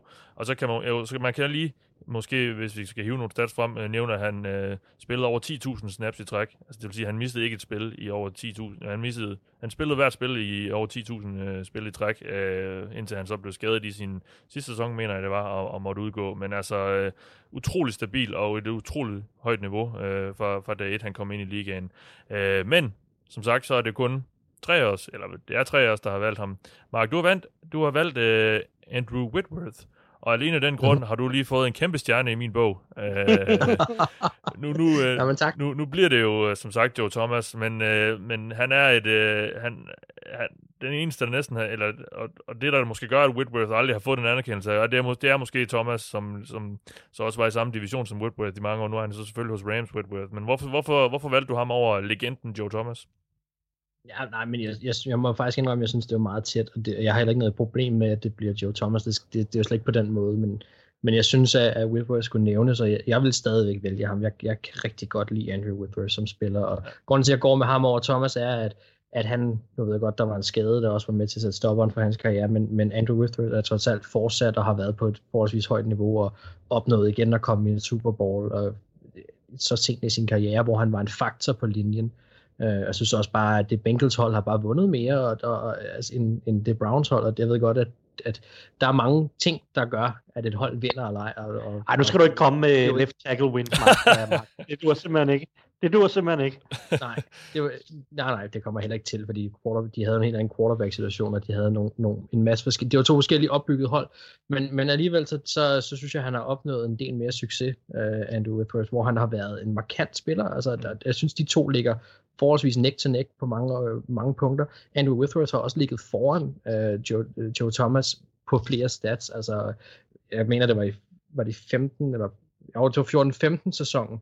Uh, nu skal vi se, jeg har skrevet det ned. Jeg var i 14-15 sæsonen, der, der satte han rekorden der, Andrew Withers, for, uh, for 819 snaps uden at opgive et sack, og der, jeg mener, den næste på listen var 500 snaps eller sådan noget. Ikke? Altså han har været med til at sætte en masse standarder, og jeg synes, jeg vil gerne anerkende ham, fordi at han, han har været på et faktisk forholdsvis succesfuldt, eller nogle forholdsvis succesfuldt hold, men, men han er blevet snobt rigtig mange gange for mange af de ærespriser, synes jeg, som er blevet givet.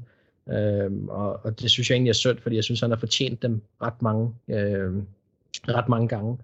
Og, øh, og jeg synes, at han, han skal også have kado for at have fortsat på det høje niveau, og det, når de, de to spillere, de er så vanvittigt dygtige, så det er jo, det er jo minimalt, synes jeg, hvad, hvad man skal gå ind og, og, og bedømme øh, på, og så, og så tager jeg bare de der små ting med, og så, så var jeg det bare i det her tilfælde for mig lidt højere, at han har haft de her par sæsoner mere hos Rams, hvor han stadig har været god. Altså dengang, hvor Bengals sendte ham afsted øh, for Rams, der må jeg, eller til Rams, der må jeg indrømme, at der var jeg lidt i tvivl om, de havde købt katten i sækken i Rams, fordi at, Der græd jeg. at, at Jamen, jeg kan godt forstå det, fordi det er jo en, det er jo en, en fantastisk spiller at miste, ja. men, men jeg var stadig i tvivl om, det var en gammel spiller, de sendte mm. afsted på det tidspunkt. Men, men Rams fik, fik virkelig meget ud af ham. Det kan godt være, at han statistikmæssigt ikke måske havde de allerbedste sæsoner, men han var, han var en af grundene til, at linjen var så stabil, som den var.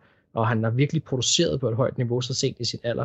Og så synes jeg bare, at han, han er en, som er blevet forbigået rigtig, rigtig mange gange, så jeg vil ikke forbigå ham. Nej. Og derfor har jeg valgt at, at, at tage ham med her. Det er godt, så han, øh, så han nævnt. Så lad os gå til, til Venstergaard, og øh, ja, da jeg fremlagde det her for mine medværter, så var der lidt øffen fra nogle af dem, øh, det vil sige Thijs, øh, om at øh, vi skulle vælge en Venstergaard, fordi de, de to klart er bedste, de, de to klart bedste guards det, sidste, øh, det seneste årti har jo nok været Marshall Yander og Zach Martin. Desværre for den ene af dem, så spiller de begge to højre guard, og jeg vil gerne have en venstre guard på. Måske også nemmere for at få nævnt et øh, par andre navne end lige de to, som har været de konsensus top guards i rigtig, rigtig mange år. Så øh, ve- venstre guard, det bliver altså Josh Sitten, som vi alle sammen har valgt. Og, øh, Thijs, kan du ikke bare lige knytte en kort kommentar til, hvorfor det skulle være Sitten?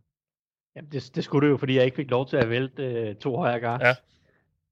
Eller tre højre guards, for den jeg, jeg synes faktisk, at de tre-fire bedste guards i det her årti, eller 2010'erne, har været højre guards. Ja. Så vi må lidt, øh, grave lidt dybere for at finde en venstre guard. Ja. Og der var et par kandidater, og Josh Sitten var en rigtig, rigtig dygtig guard i mange Mm. år. Øh, super dygtig i pass protection, og øh, tillod ikke ret mange pressures. Og der var ikke, der var, jeg synes ikke, der var en venstre guard, der har spillet på højt niveau igennem mange, mange år. Altså Mm. det vil sige 8, 9, 10 år i, i, i 10'erne. Så jeg måtte ud og kigge okay, hvem har vi, har vi, hvem har vi, som har spillet, lad os sige, 5-6 gode sæsoner.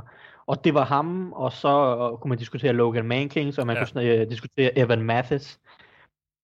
Øh, og, og det var ligesom dem, jeg sad og, og kiggede lidt på, og jeg sad også og kiggede nogle stats øh, hos, hos PFF med hensyn til pressures, og øh, så hvad jeg kunne huske fra det, for det er jo, det er jo, det er jo, det er jo netop 4-5 år siden, at, at, at de fleste af dem her stoppede. Jeg tror, Mathis var den seneste, der stoppede i, i 2017 måske. Mm. Mm. Så det, altså, det er jo lidt, lidt svært præcis at huske tilbage øh, fem år, hvem man lige synes var bedst. Øh, så, men, så jeg gik med Sitten, som jeg synes var, havde, havde nogle af de bedste øh, pass protection Mm. stats. Ja.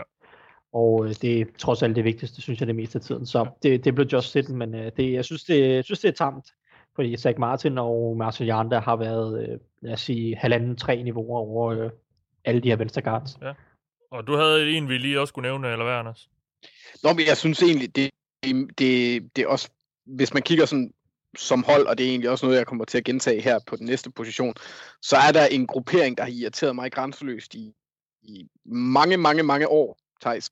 Og det er Steelers offensiv linje, og der er en venstre guard øh, i Ramon Foster, som stille og roligt har haft en noget imponerende karriere, inden han stillede øh, skøjterne på hylden her efter den her sæson, som jeg også synes, er, altså, han har, han har jo han har startet mere eller mindre siden hans anden sæson i, i, i ligaen, og spillet over 10 kampe øh, hvert år, hvor han også har gjort det ganske fint på en, på en enhed, som, som virkelig har præsteret godt. Øh, så han skal også have lidt kredit, men jeg kan godt forstå, at Josh Sitten, Josh Sitten er lidt over ham, selvom jeg også deler Thijs' lidt ubehag med at, at skulle præcisere venstre guards, fordi de bedste har nu engang været på højre guard. Ja, jeg, vil- jeg vil sige, Anders, uh, Anders Kaltoft, du er en smuk mand, og nævner Ramon Foster. På den måde, uh, Ramon Foster er simpelthen et af de mest behagelige og skønne NFL-mennesker, jeg nogensinde uh, har jeg set i, på NFL-banen og i, i medierne. Øh, men øh, jeg, jeg synes ikke rigtig, han kan komme i spil, fordi jeg synes, det meste af hans karriere har han brugt på bare være lidt over middel. Og det er også flot, som du siger, og han var en undrafted free agent ud af Tennessee, som har spillet 12 år i ligaen, som starter nærmest, fordi fordi han netop bare er bundsolid, men, men på et all-decade hold, der skal, der skal lidt mere gås i ham. Men du er sat med et dejligt menneske for at nævne ham, Anders. Det vil jeg sgu godt give dig. Åh, så er du ikke sur i dag, Thijs. Det er godt. Jamen, der er generelt er meget kærlighed i luften i dag. Det, det, det er dejligt efter et par øh, lidt halvspejsige programmer på det Ja, seneste. bare vent til vi kommer ned til safety. Ja, det er godt. Okay. Uh, vi, vi går lige, uh, inden da går vi i hvert fald lige videre Ja. til center. Jeg skulle have sat Josh Rosen ind. Ja, uha, ja uh, det var godt, du gjorde det. Vi, vi, skal, vi skal have valgt en center, og det har, er 3 af 4. Uh, 3 ud af 4 er også enige om, det skal være Travis Frederick. Og øh, ja, Cowboys-centeren, han er jo så stoppet karrieren nu. Han nåede lige at være uh, first team All-Pro en enkelt gang, og så second team All-Pro to gange i sin, øh, skal lige tælle, syv år, syv år lange øh, NFL-karriere. Øh, fem gange Pro Bowl. Det kan man så tage for, hvad man vil. Øh, men han etablerede sig ret hurtigt som øh, en øh, top-center i ligaen, og øh, var, er i øvrigt også på PFF, PFF's øh, All-Decade-hold. Øh, men som sagt, så var det ikke os alle sammen, og vi skal lige have nævnt ham, som du, Anders, har valgt. Fordi ja. Du er ikke færdig med din kærlighed til, til Steelers offensiv linje. kærlighed eller, eller, eller, Eller had. princippet, hvem har irriteret mig mest. Ja. Øhm, fordi øh, Marquise Pouncey, han har, han har en øh, first team all pro mere end Travis Frederick, og en first team, eller second team all pro. Han har været tre gange second team og to gange first team. Han er pissirriterende, og så tror jeg også, han ligger lidt af et dickhead uden for banen. Han virker, altså... Der, der er nogle af de der historier fra de der Florida-spillere.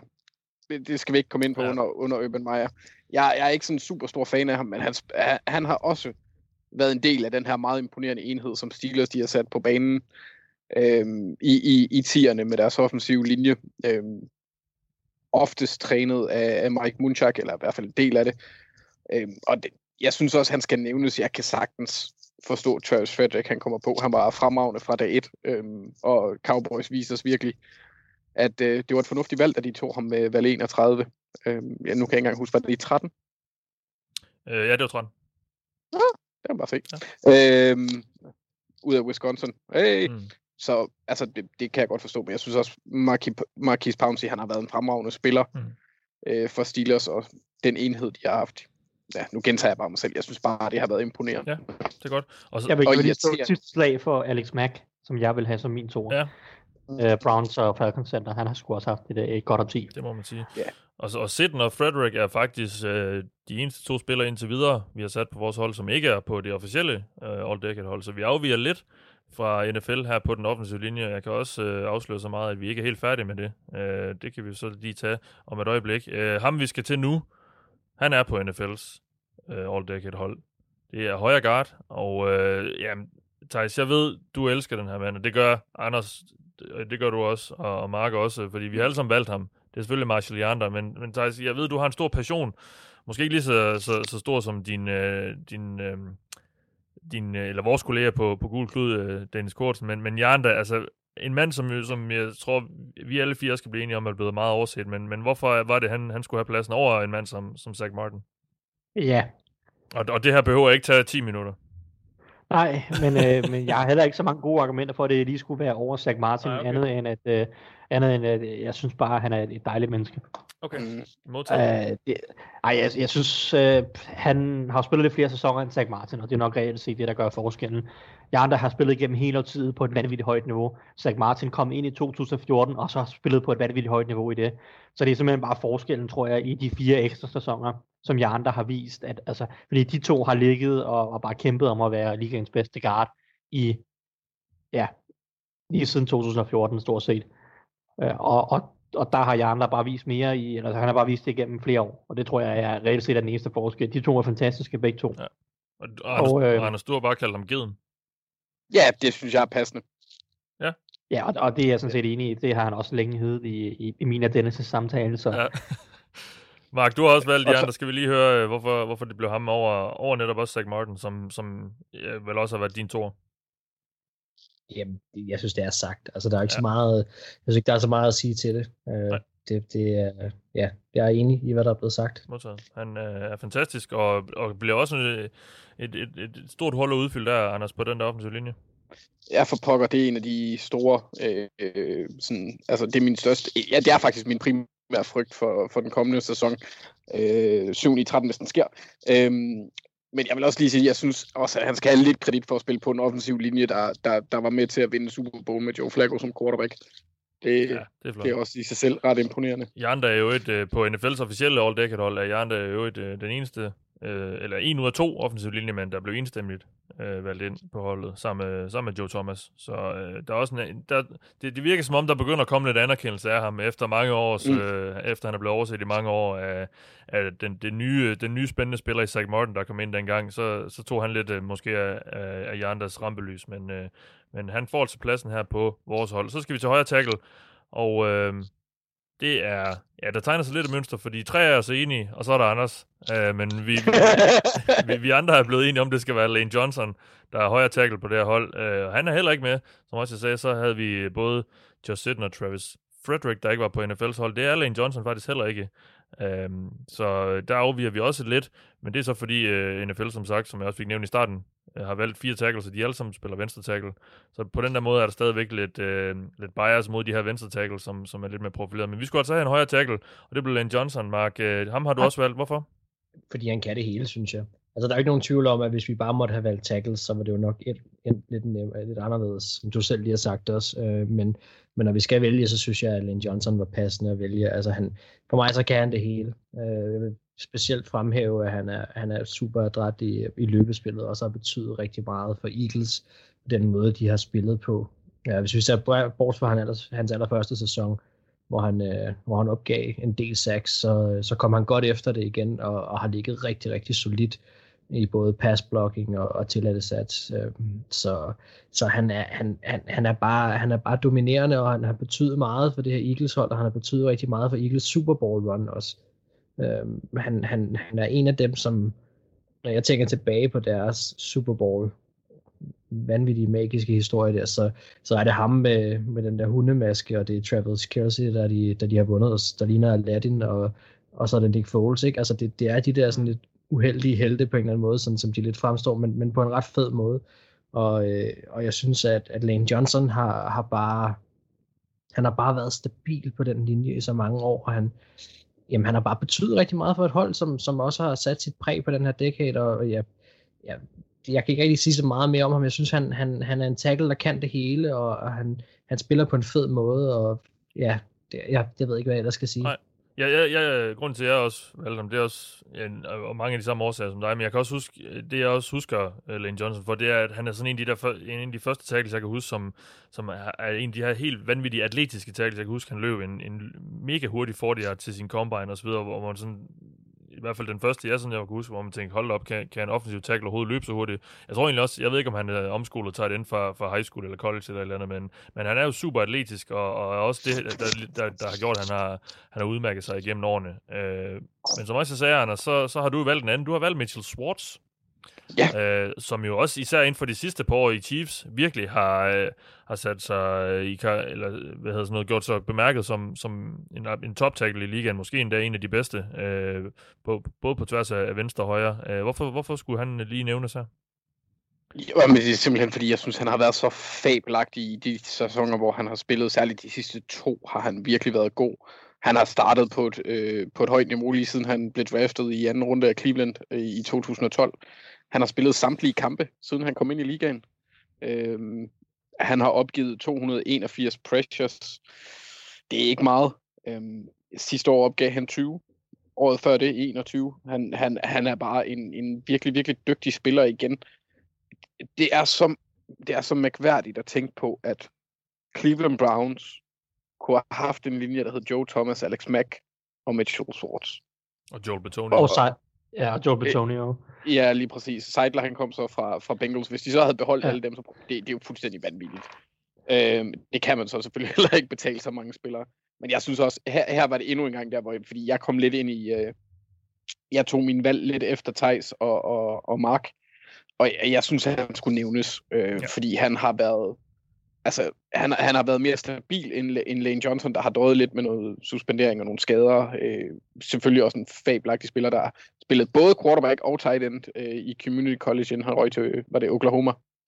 Øh, så øh, jeg kan rigtig godt lide ham, og han er, en, han er nok den bedste højre tackle i ligaen lige nu ja. i mine øjne. Jeg mener også, det var øh, PFF, der, der graded Swartz som den, øh, den, bedste, den bedste spiller i, øh, i, øh, i postseason sidste år. Øh, ikke bare tackles, men af alle, hvis nok. Øh, så det siger også lidt om, hvor, hvor højt niveau han har spillet på. Øh, jamen, det var sådan set angrebet jo. Så kan vi lade os gå videre til forsvaret, og øh, der skal vi starte med at vælge to edge-spillere, og den ene er vi ret enige om, det er Von Miller.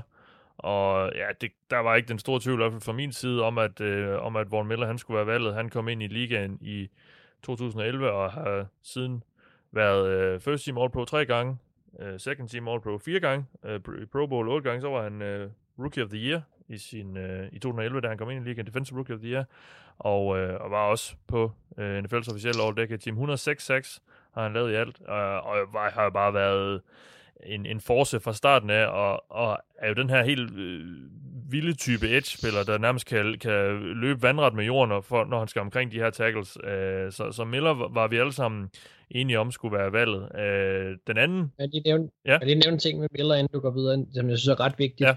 Øh, det er, at han er en af de spillere, og også som vi måske kommer til at nævne med næste spiller nu her, som har det der big playability, der er helt vildt. Ja. Altså, vi bliver nødt til at nævne, at han var Super Bowl MVP, Ja, ja, som, som en af de få defensive spillere, og i kampen inden, øh, altså AFC Championship, der, der rammer han Brady, øh, sækker ham to og en halv gang, mener jeg, og laver en interception også, og, og han laver den første force fumble i, øh, i, hvad hedder det, øh, i Super Bowl, og, og laver en, der lukker den også. Altså, han, Mm. han, han enehændigt var med til at, at, at, at, at, lukke den Super Bowl og sørge for, at de kom i Super Bowl. Han gik på det vildeste run, og han er der bare en spiller, som, som du kan sætte ind, og så kan han vinde kampen bogstaveligt talt. Uh, og det er, det er der ganske få spillere, der kan, men det kan Von Miller, og det, Ja. er, det, det kan, og det har han gjort sæson efter sæson. Godt. Så lad os lige øh, forvalte den anden edge-spiller, fordi det er J.J. Watt, som tre ud af os fire har valgt. Øh, uh, J.J. Watt, som jo egentlig startede sin NFL-karriere øh, måske lidt mere på, øh, på, på den eneste del af den defensive linje, men jo som jo rykkede ud, og som jo havde det her helt, helt vilde run i et par år, hvor han... Øh, Ja, var det, var det tre år? Ja, det var tre år. Han blev, øh, ikke tre år i træk, men, men, men i 12, 14 og 15 blev han Defensive Player of the Year. Uh, first Team All-Pro fem gange også. Uh, har ført NFL i 6 to gange. Uh, uden for banen har han også gjort sig bemærket NFL Man of the Year i, i 17. Uh, så bare en, en all-round rigtig god spiller, som ja, vi har nok set ham peak, men som også stadigvæk leverer på et rigtig højt niveau, når han så er skadesfri. Uh, Thijs, J.J. Watt uh, var din edge uh, nummer to her efter Von Miller. Hvorfor skulle han med? Jeg tror faktisk, han var nummer et, men jeg okay. tror bare, jeg skrev Von Miller først. Ja, okay. Ej, øhm, altså den næstbedste Watt-bror, som vi snakker om her, er jo... øh, Altså efter Derek? Ja, Ja, ja, det er ja. ligegyldigt, hvem du vælger, så er det en Steelers-spiller, du snakker om. Ja, ja, ja. øhm, nej, altså det, det Watt var jo Aaron Donald-level dominerende, før Aaron Donald øh, kom ind i NFL.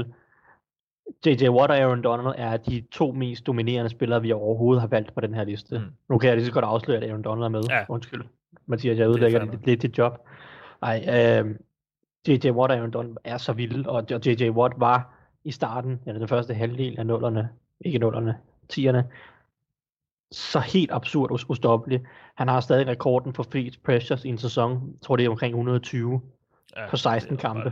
Det er jo, altså, det, det giver jo ikke nogen mening overhovedet, at man kan snitte sådan over syv pressures per kamp. Som, og, det, var- og det var på et tidspunkt, hvor han så, som du siger, spillede en hel del indvendigt, hvor det endda er endnu sværere at lave pressures, og det er så også det, som gør det så absurd med Aaron Donald. Men altså, han er bare en, en, en freak på alle måder. Så stor og atletisk, og så teknisk dygtig, og så viste han jo også, at han godt kan spille angreb og greb på touchdowns i nogle af de der sæsoner, hvor han jo nærmest kunne flyve, øh, flyve fuldstændig og bare gå på vandet og gøre lige hvad det, lige hvad det passede ham nærmest. Altså, jeg tror, de kunne have sat ham i sådan en kigger, og så ville han være ligegangs bedste til det sikkert også. Ja. Øh, nej, altså, så... Ah, Jeg, ah, ah, Thijs. Kicker. Ah, quarterback måske. Måske var det også for sjov. Kicker. Ej. nej, men altså, J.J. Watt var øh, mere dominerende, end Von Miller også har været på noget som helst tidspunkt. Trods alt til, at Von Miller er, har været en helt fantastisk spiller. Ja. Så jeg synes ikke, der kunne være nogen tvivl om, at J.J. Watt hørte hjemme på, på, det her, på det her hold. Og det eneste spørgsmål, man kunne, det var, kunne stille, det var, om man skulle prøve at bøje reglerne lidt og sætte ham som defensive tackle. Ja.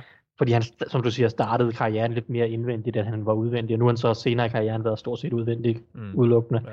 Men altså, J.J. Watt øh, var en absurd spiller, som Ja, var på et peak, som nærmest ingen andre måske nogensinde kommer til at nå. Ja, og redefinerede vel også lidt øh, den her øh, all-round defensive, øh, linje, defensive line-spiller. Altså en, der, der kunne line op over det hele og bare smadre alt. Øhm, så, og, og, og nu, har- nu har Aaron Donald så kommet ind og, og toppet ham lidt af, på, på en måde, kan man sige. Øh, lad, os lige, øh, lad os lige gå til dig, Anders, fordi jeg fik jo sagt, at tre af os har valgt øh, J.J. Watt. Du har ikke. Mm. Øh, du, Nej. du stikker igen lidt øh, udenfor. Øh, du har valgt Chandler Jones, som jo også... Øh, ja, nu skal jeg lige dobbelttjekke mine stats, men øh, han, øh, han ligger sådan set også over... Okay, han er, ham, og, ham og Watt har lavet lige mange seks. Øh, Watt har så spillet en, en sæson mere. Men Jones har, har jo også... Øh, ja, nu, nu er det så... Den sad Watt så også ude. Hvad siger du? Det er godt. Den sad Watt så også ude. Han har siddet uden sæson, så det går rimelig lige op Ja, for de to.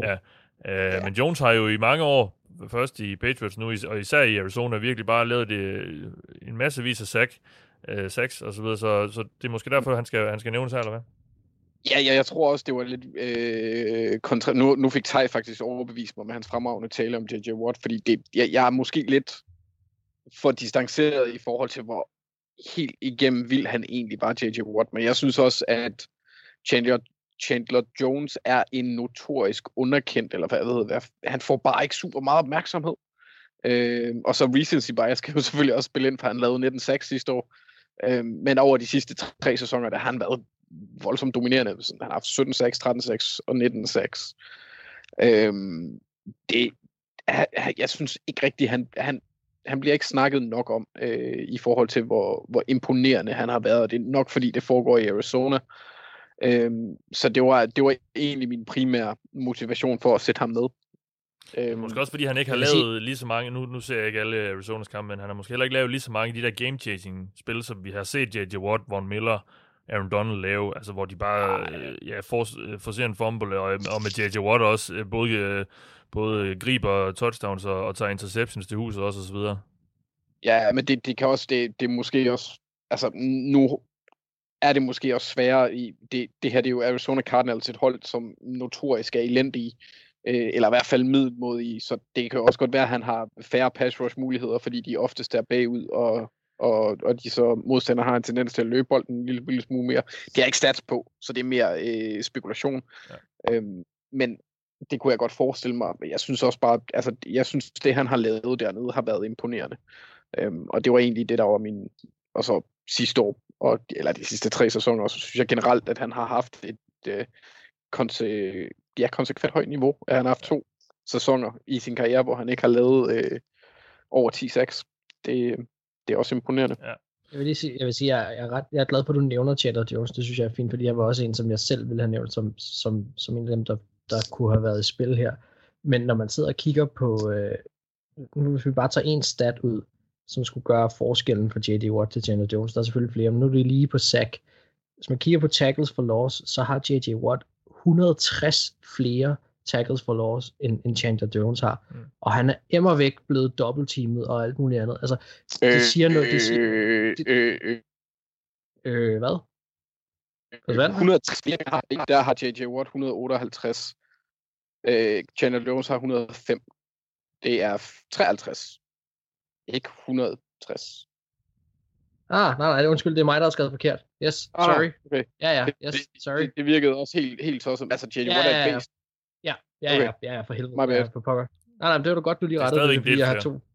Ja, ja, han har stadig, ja, han har stadig en del flere. Øh, ja, men det er, det er fordi, jeg sad og kiggede på QB hits og uh, tackles for loss. Ja, mm. han, men, men det er stadig en del flere, og det, det siger bare noget om J.J. Watts øh, dominans i forhold til, at han, han var altså man vidste, det var ham, man skulle stoppe, men det kunne man ikke. Mm. Og, og han, han var dominerende på en måde, som, som vi har snakket om med nogle receiver og tight ends også nu her, som var på et niveau, som, som er historisk og som, som går ned som en af de bedste. Ikke? Og J.D. Watts peak, der, der er jo ikke findes nogen nærmest, der har været bedre. Altså, det er jo helt vanvittigt. Jeg vil også tro, at han nærmest har battet flere bolde ned end, øh, end de fleste cornerbacks. Ja, J.J. Swat. Ja, ja det, det var også lige den, fordi der kan jeg egentlig ikke finde stats på. Nej, det må øh, være pass breakups.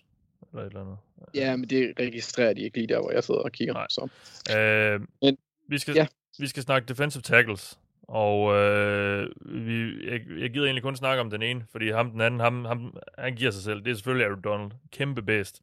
Øh, har, været, har spillet seks sæsoner i ligaen og været øh, Pro Bowl alle år, og har været First Team All Pro i fem år, og Defensive Player of the Year to gange, førte øh, NFL i 6 i 2018, og Defensive Rookie of the Year også, da han kom ind i ligaen. Øh, altså, ja, der, der behøver ikke være mere. Folk ved, hvor, hvor vanvittig han er. Så i stedet synes jeg, vi skal snakke om nummer to, og bruge rigtig lang tid på ham.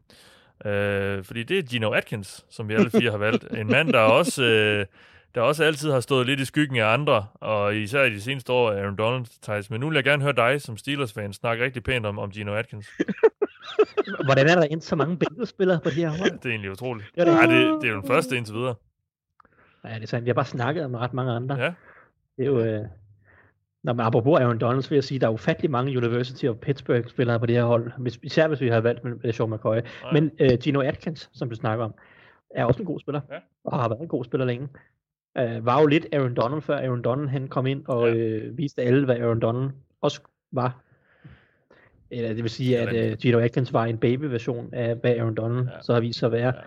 Det er klart, at Gino Atkins ikke når Aaron Donalds niveau, men Gino Atkins er jo lidt ham, der startede det her med, selvfølgelig ikke ham, der startede, men, men øh, han øh, Gjorde det moderne. fik øjnene op for, eller gjorde mange opmærksom på, hvor vanvittigt interessant sådan en lidt undersized, vanvittigt atletisk defensiv tackle kan, kan være, og hvor meget det betyder for pres på quarterbacken. Altså, og Gino Atkins er jo virkelig, jamen altså, jeg ved ikke, hvad jeg skal sige, han er bare en super, super dygtig pass rusher, og så har han jo været virkelig, virkelig stabil i utrolig mange år. Øh, leveret bare, han har bare leveret 10 sacks nærmest hver eneste sæson øh, fra, fra han kom ind i ligaen, og øh, han spiller jo stadig på et meget, meget højt niveau, øh, synes jeg. Så altså, jeg ved ikke, jeg ved, jeg ved ikke hvad, du har, hvad, hvad, hvad, jeg skal sige om, det, om Gino Atkins. Jeg synes jo ikke faktisk, at det, og det er jo så måske ikke så positivt uh, i forhold til Gino Atkins. Jeg synes ikke, at, at feltet af defensive tackles var så stærke i, uh, i, i det her årti. Nej, jeg ved ikke, hvem der Øh, skulle det ellers. Øh, Fletcher Cox måske. Fletcher Cox og øh, Indomitian Sue og sådan noget, det er jo dem, der er alternativerne, og jeg synes jo i virkeligheden ikke, at de er så spændende, Mm. øh, sådan set over det hele årti. Fletcher Cox er også en meget, meget dygtig spiller, men der har Gino Atkins trods alt leveret på et mere stabilt niveau, synes jeg næsten, end, Fletcher Cox over en lidt længere periode. Og øh, jeg synes ikke rigtig, der var så mange alternativer. Hvis, man ikke, hvis, hvis ikke man skulle bare vælge en ren runstopper, og så sige, at Damon, Harry, Damon Harrison var vild til at stoppe løbet. Men øh, det synes jeg i virkeligheden ikke rigtig skal tælle så meget. Nej. Så Gene Atkins, han, han startede lidt trenden, som måske førte til, at øh, en type som er, ej, altså, jeg skulle til at sige, at Aaron Donald blev valgt i første runde, det tror jeg ikke har så meget med Gino Atkins at gøre, det har nok rigtig meget at gøre med, at han bare ødelagde alt, hvad han stod over for os i college. Ja. Men øhm, det, det, ja, det er to spillere, både Aaron Donald og Gino Atkins, som virkelig har, har, har startet en trend med, med de her små atletiske, eller lidt mindre atletiske tackles, og, og vist vejen for, for alle NFL-hold, at det at kunne skabe indvendigt pres på quarterbacken er utrolig værdifuldt. Og du finder nærmest ikke et hold nu i NFL, som ikke har sådan en, en lidt mindre, meget atletisk uh, pass rush type på, det, på defensive tackle. Og det gjorde du i hvert fald, for, når vi sad, hvis man sad for 10 år siden, så var der masser af hold, der ikke havde de typer. Nu er det jo efterhånden kun Belichick-type øh, forsvarende, der ikke har sådan en uh, lidt undersized atletisk tackle. Jamen, så lad os forvalte et par off-ball linebacker. Øhm, og dem er vi faktisk også ret enige om. Det er Bobby Wagner og Luke Kigley, øhm, som vi har taget. Øh, alle fire, faktisk. Så det er vi egentlig rørende enige om. Anders, øh, Bobby Wagner, hvorfor, hvorfor skulle han med? Nå, altså, han har bare været en af de... Øh, ja, han har været prototypen på en moderne linebacker. Øh, han har været på en af de mest... Eller et af de mest... Måske, hvis ikke det mest dominerende defensive hold over en, øh, en, en, en altså for, for Seahawks, hvor han har været central. Han er den eneste tilbageværende af de øh, store stjerner på det hold. Øhm, og jeg synes ikke rigtigt, det kan, der kan være sådan, så mange degedarer.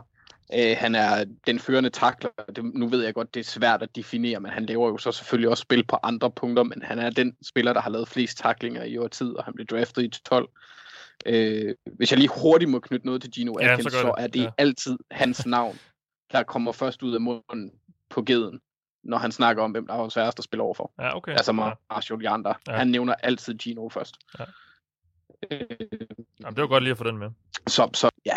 Og Bobby Wagner er også fremragende i opdækningen. Altså, han, han dækker de dele af spillet, øh, lægger til sine øh, medspillere fint, eller rigtig, rigtig godt op. Så jeg synes ikke rigtigt, der kunne være nogen tvivl om, at det var ham, og så øh, ham, vi kommer til at nævne om ikke så længe. Ja, fordi den anden, som sagt, Luke Kigley, Mark, øh, en spiller, som, øh, som vi som sagt alle fire har valgt, også der er inklusiv. Øh, hvorfor skulle, skulle Kigley med?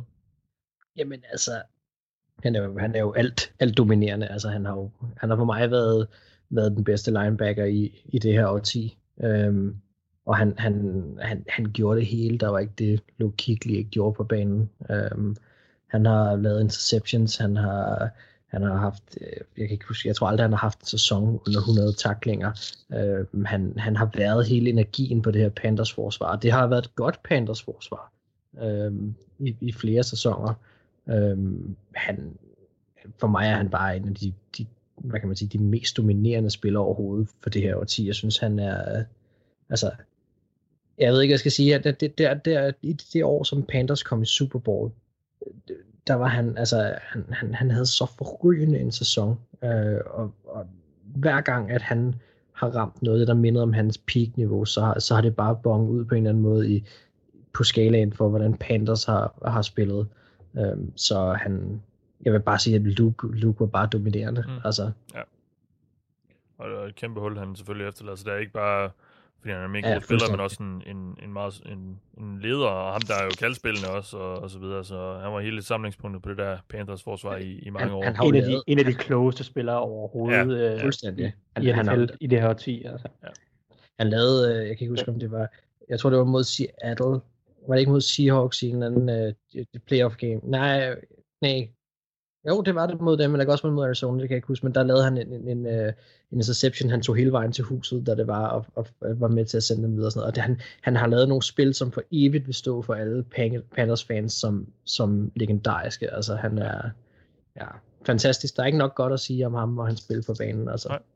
Jamen, øh, vi skal have valgt nogle cornerbacks, og dem skal vi som sagt have valgt tre af, og øh, de to, det er sådan lidt mere, de to første er sådan lidt mere traditionelle cornerbacks, dem her man ser typisk spille øh, Øh, yderst på banerne. Øh, den første, det er Richard Sherman, og han er faktisk den eneste af de her, i hvert fald første to, øh, vi skal have valgt, øh, som vi alle sammen er, er enige om. Øh, Sherman, som jo, ja nu snakker vi lidt tidligere, Thijs, som Aaron Donald, der, der redefinerede lidt, hvad en, og også J.J. Watt jo til, del, til dels, øh, men, men Donald især, der redefinerede, hvad en defensive tackle kunne, og, og, hvordan, og hvor stor han skulle være, og så videre, og det, det har Sherman vel også lidt gjort i, i forhold til cornerbacks, fordi øh, nu ved jeg godt, og med Donald var det selvfølgelig den anden vej, fordi der så vi, at en, en defensive tackle ikke behøver at være mega stor, og så videre, men, men øh, Sherman han viste, at en cornerback godt kan være stor og lidt ranglet, og, st- og stadig være super dominerende.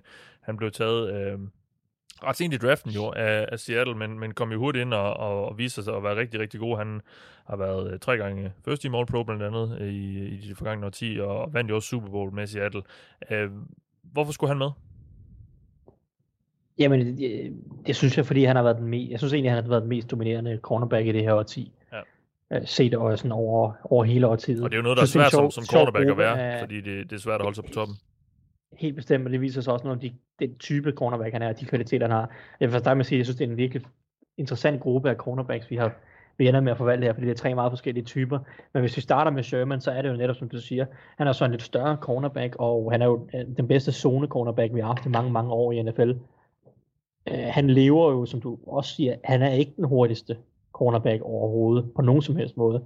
Men til gengæld så har han en vanvittig spilintelligens, fantastisk forståelse øh, for, for, for rutekoncepter, og hans, hans anticipation og hans feel øh, for, sin, for sin positionering, og så selvfølgelig hans evne til at spille bolden. Det er klart, han er også en tidligere receiver i college, øh, eller var det i high school, men, men i hvert fald en fortid som receiver, før han kom ind i NFL, og hans, hans evne til... også. Ja, altså, i, i nogle af de tidlige college-år. Men hans, hans evne til at, at spille sine zoner, læse de her rutekoncepter foran sig, og så, øh, og så være i stand til at angribe bolden i, i luften.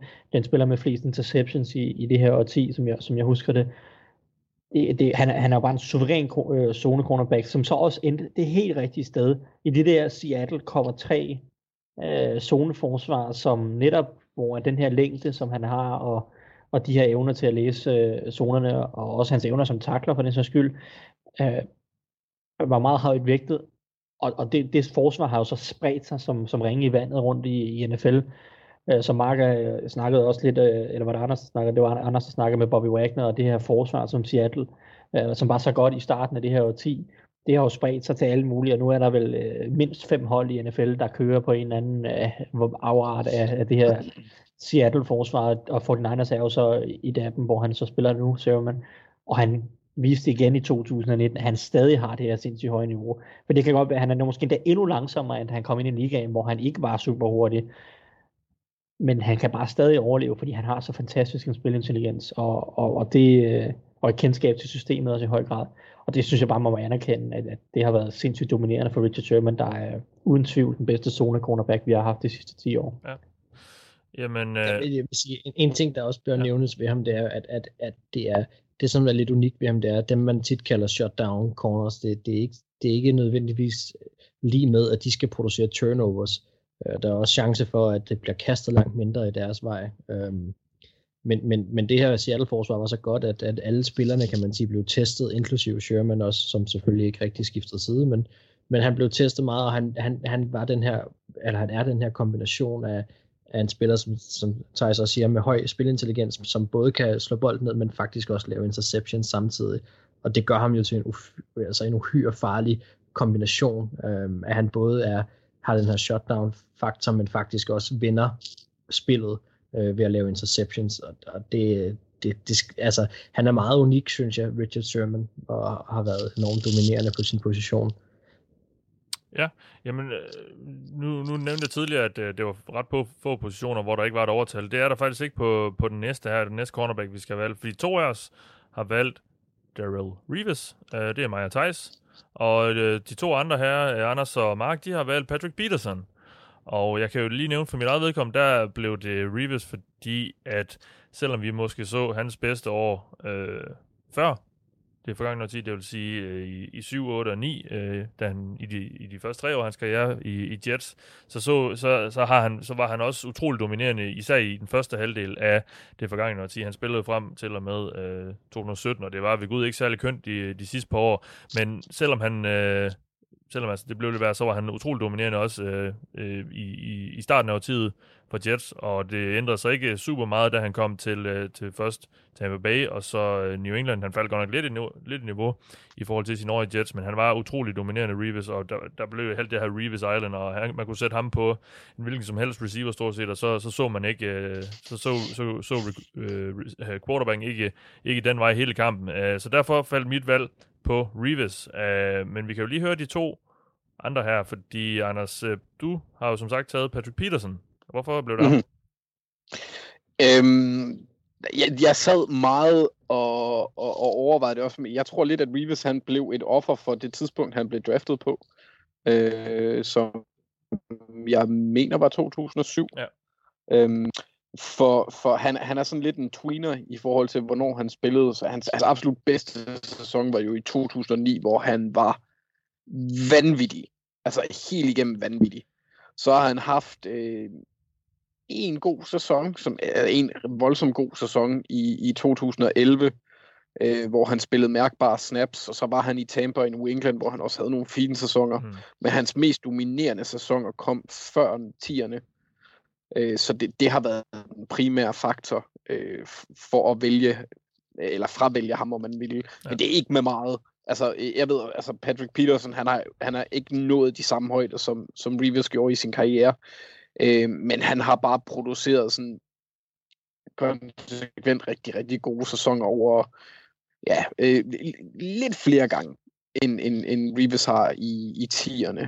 Øhm, hvis, man kunne, hvis man lige kunne trække 2009 med, så ville Reeves helt klart være, være, være mit valg, fordi der var han vanvittig. Øhm, men, men ja, det, det, det er lige der, hvor han ligger på kanten.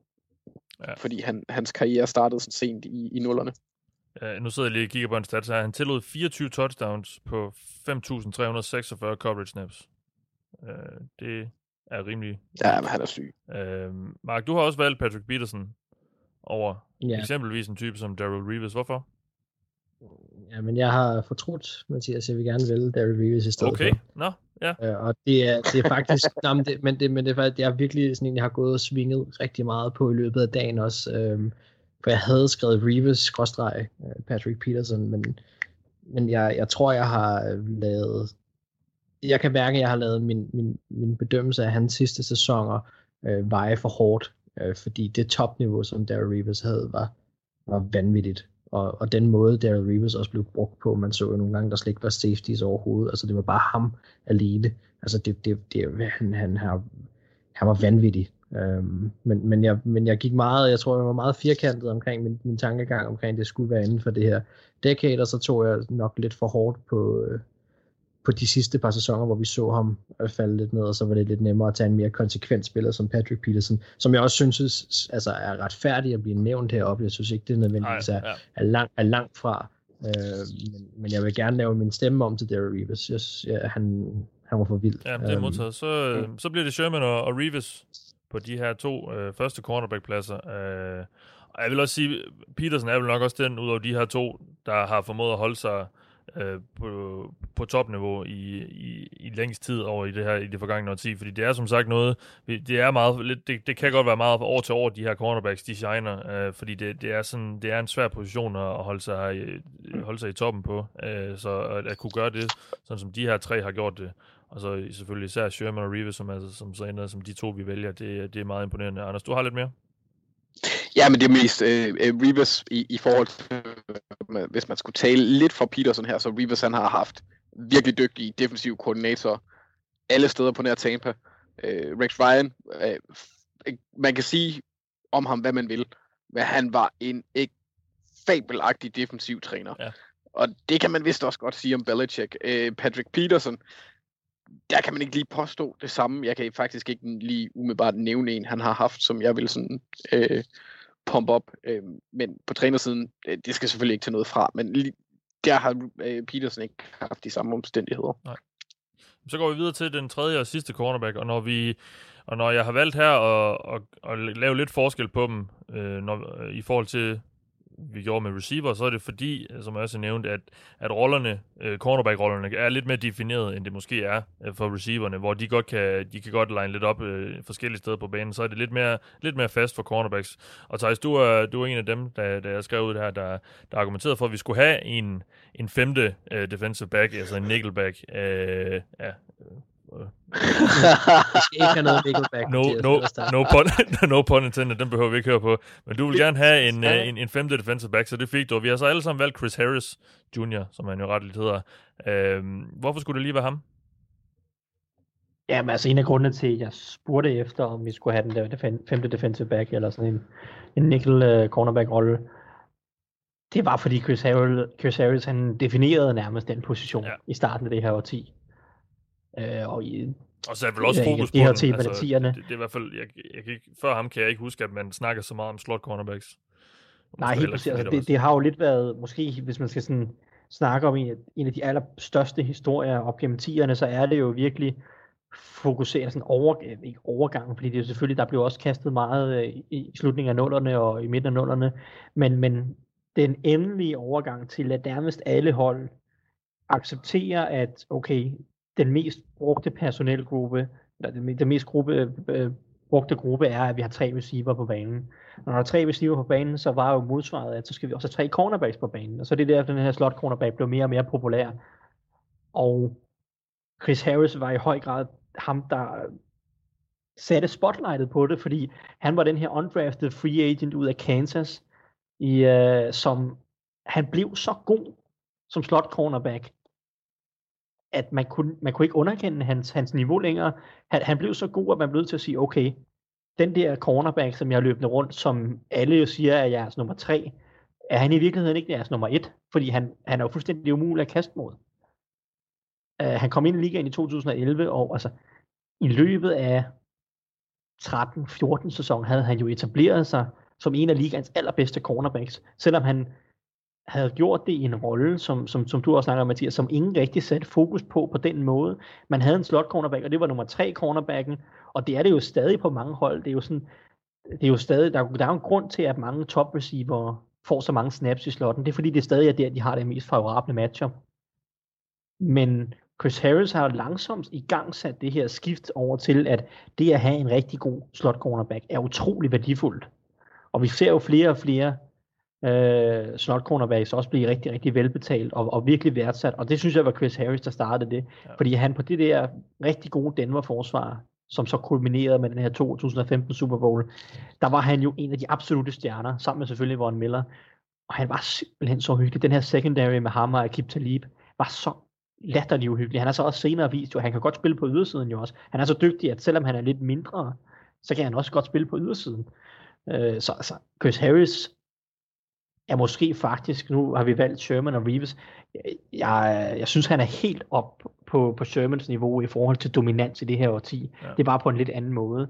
Og i forhold til hans vigtighed eller indflydelse på årtiets gang og det, sådan evolution af, af spillet op igennem det her årti, så han måske, altså det, så, er han, så er nok den cornerback, der har haft allerstørst indflydelse. Mm. Så jeg synes bare, at altså Chris Harris er et, han er en fantastisk spiller, som har en fantastisk historie, undrafted free agent, og så går ind på den måde, og på en eller anden måde definerer øh, det at være en moderne top slot cornerback i NFL. Og så, øh, så bare ved fastholde niveauet. Han er stadig en, en, en bravende dygtig cornerback. Han er måske i den faktisk af alle de her cornerbacks, der har igennem årtiet holdt det, det mest stabile niveau. Fordi Sherman havde også et par sæsoner, og det var så også lidt på grund af skader, hvor nu niveauet faldt lidt. Og det ved jeg ikke, om jeg synes Chris Harris på samme måde øh, har, er, er faldet lidt i niveau. Han er selvfølgelig også faldet lidt i niveau i forhold til sin allerbedste år, men jeg synes, han har holdt sit niveau højt. Mm. Virkelig, virkelig godt. Så, så jeg synes virkelig, Chris Harris øh, fortjener en, en plads her på det her roster. Ja, godt. Jamen, øh, det er vi jo alle sammen også enige med dig i, så øh, ingen, øh, ingen øh, diskussion der. Lad os så få sat øh, nogle safeties på holdet, og øh, den første er vi sådan rimelig enige om, fordi vi har alle fire valgt Earl Thomas, som er den ene af de to safeties, vi har. Og vi, og vi, vi skælder ikke rigtig mellem free og strong safety. Øh, det gjorde man lidt mere før i tiden, men nu om dagen er det sådan lidt mere flydende. Der er selvfølgelig nogen, der, der er lidt mere, der er sådan lidt mere det ene end det andet, men, men det, er, øh, det er lidt mere, øh, ja, som sagt, flydende nu om dagen. Så, så vi har bare valgt at kalde dem safety. Så som sagt, Joel Thomas er den ene af dem, øh, og Anders, han er jo Ravens-spiller lige for tiden. Øh, så du kan jo passende fortælle lidt om, hvorfor han er så god, at han ja. skulle være med her. Jamen, det er, fordi han er i... Han er en af få spillere, der stadigvæk en, har det der evne, som man så i en Ed Reed for eksempel, at han kan dække hele banen som den eneste bagindspiller, sådan single high safety. Øhm, han har fremragende boldøje, så han, øh, han er den safety, der har forårsaget eller lavet næstflest interceptions. Den anden er en uh, tidligere Bengals-spiller, der hedder Reggie Nelson, som har 31, ja. mens Earl Thomas han har 30. Men Thomas han har igen, ligesom vi har nævnt et par gange, øh, eller jeg har nævnt det en gang, og Thijs har med, med Seattles dominerende forsvar ville ikke kunne eksistere uden Earl Thomas øh, til, at, til at dække op nede bagved. Det var sådan en, en perfekt storm for dem, fordi de lige fandt alle en helvedes masse spillere, der bare passede til at gøre det forsvar ufatteligt gustent. Øhm, og så er han, ja, han er lidt måske den eneste af de der tilbageværende true free safeties, som, som kan spille på den måde, som han gør. Øhm, og det, det, det ser man, man ser ikke så tit en spiller på det niveau. Altså, jeg, jeg, jeg tænker, en, en, en lidt billigere udgave af et Reed. Øhm, Ed Reed er selvfølgelig meget sejere og meget mere øh, farlig, når han har bolden i hænderne. Og bare meget, generelt, meget mere lilla og sådan noget. Mm. Ja, meget mere awesome hele vejen igennem også. Øh, øh, jo, han er altid awesome. Øh, har du set, hvor meget swag den dude har? Jamen, jeg, det sagde, altså, Thomas er jo lige så lilla som Ed Reed lige nu. Nå, ja, det er rigtigt. Ja. Det er rigtigt. Og, men han har, han har så altså ikke været super imponerende øh, for Ravens, men det er måske heller ikke super underligt, når han spillede en meget øh, låst rolle for Seattle, hvor han ikke skulle så meget andet end at dække op, op nede bagved, hvor han mod Ravens for eksempel, han fik to seks i år, det var de første seks i hans karriere. Øh, hvor han, han skal lidt mere, han har lidt flere, lidt mere, øh, ja, lidt mere, jeg vil ikke sige mere ansvar, men han skal udfylde lidt flere roller hos Ravens, fordi de bruger ham på en anden måde. Øh, men, men jeg synes stadigvæk, at han, altså, det han har præsteret i løbet af de sidste 10 har været uden tvivl i, i mine øjne den bedste safety. Ja. Og han er også blevet benchmarket for, når man nævner de her, man, man, hvis man gerne vil have en safety, der er sådan lidt en, der kan, der kan nå fra sidelinje til sidelinje og dække alt op ja. og, og, og, løbe solen sort, han er sagt, så, så nævner man jo Thomas. Øh, så så han, er, han er blevet prototypen på den her øh, ja, free safety-type, der, der løber rundt ned bagved. Øh, ja, vi har med os alle sammen. Det har vi så ikke med den næste safety-position her, fordi øh, ja, der var lidt uenighed. Øh, I hvert fald den ene af os har valgt øh, en anden end de tre andre. Øh, Mark, du kan jo lige starte med at fortælle os, hvorfor Harrison Smith han skulle være din øh, anden safety på det her øh, årtis hold. Jamen, jeg skal jo gøre mit bedste for at overbevise Ja. Øh, for mig er han den bedste all-around safety. Øh, man skal forstå med ham, at han, han liner op som safety, som cornerback, som off-ball linebacker, som edge. Og så er han i den grad en spiller, som, som spiller fra skuldrene op. Forstået på den måde, at han, selvom han bliver kaldt The Hitman, så spiller han måske ikke så brutalt, men han spiller korrekt og klogt. Øh, og hans taklinger, de sidder i skabet, og han er på mig et, et teknisk vidunder, og, og har en, en football IQ som, som få. Uh, han får lov til at, når man ser Vikings spille, får lov til at vandre rundt på banen og, og læse spillet, og, og når man læser, hvad quarterbacks, og specielt sådan en som Aaron Rodgers, har at sige om det, så er det, at, at nummer 22, det er ham, der er truslen, og det er ham, de laver deres angreb efter, hvordan han er. Altså han, han sætter tonen for det forsvar. Øhm, Men han er en hybrid, der liner op og øh, over det hele og er ekstremt effektiv. Og, og min, en af de ting vil være også, at hvis han bliver skadet, du kan ikke gå ind og stat ham. Øh, og jeg siger heller ikke, at man kan erstatte Earl Thomas og, og, og de andre øh, på niveau. Men, men du kan ikke erstatte Harrison Smith for den måde, den spiller han er, og den måde han spiller på.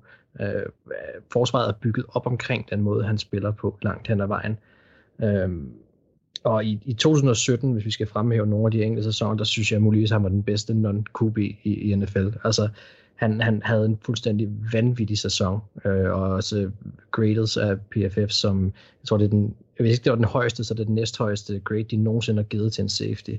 Han gav ikke noget touchdown op hele sæsonen, og havde øh, fem interceptions og øh, 17, øh, hvad hedder det, pass deflections, og han, han, han var, altså hvis man skal komme sætte ham sammen med Earl Thomas i den, i, hvad hedder det, i den forbindelse der, så, så, så gav han øh, 140 yards op på 23 receptions, og Thomas han gav øh, 160 yards op på, på, på det halve. Han havde en, en, en vanvittig, øh, hvad hedder det, øh, passer rating allowed på, på 22 på det tidspunkt, og det er jo så vel at mærke spillere, der er blevet kastet mod mere end 15 gange.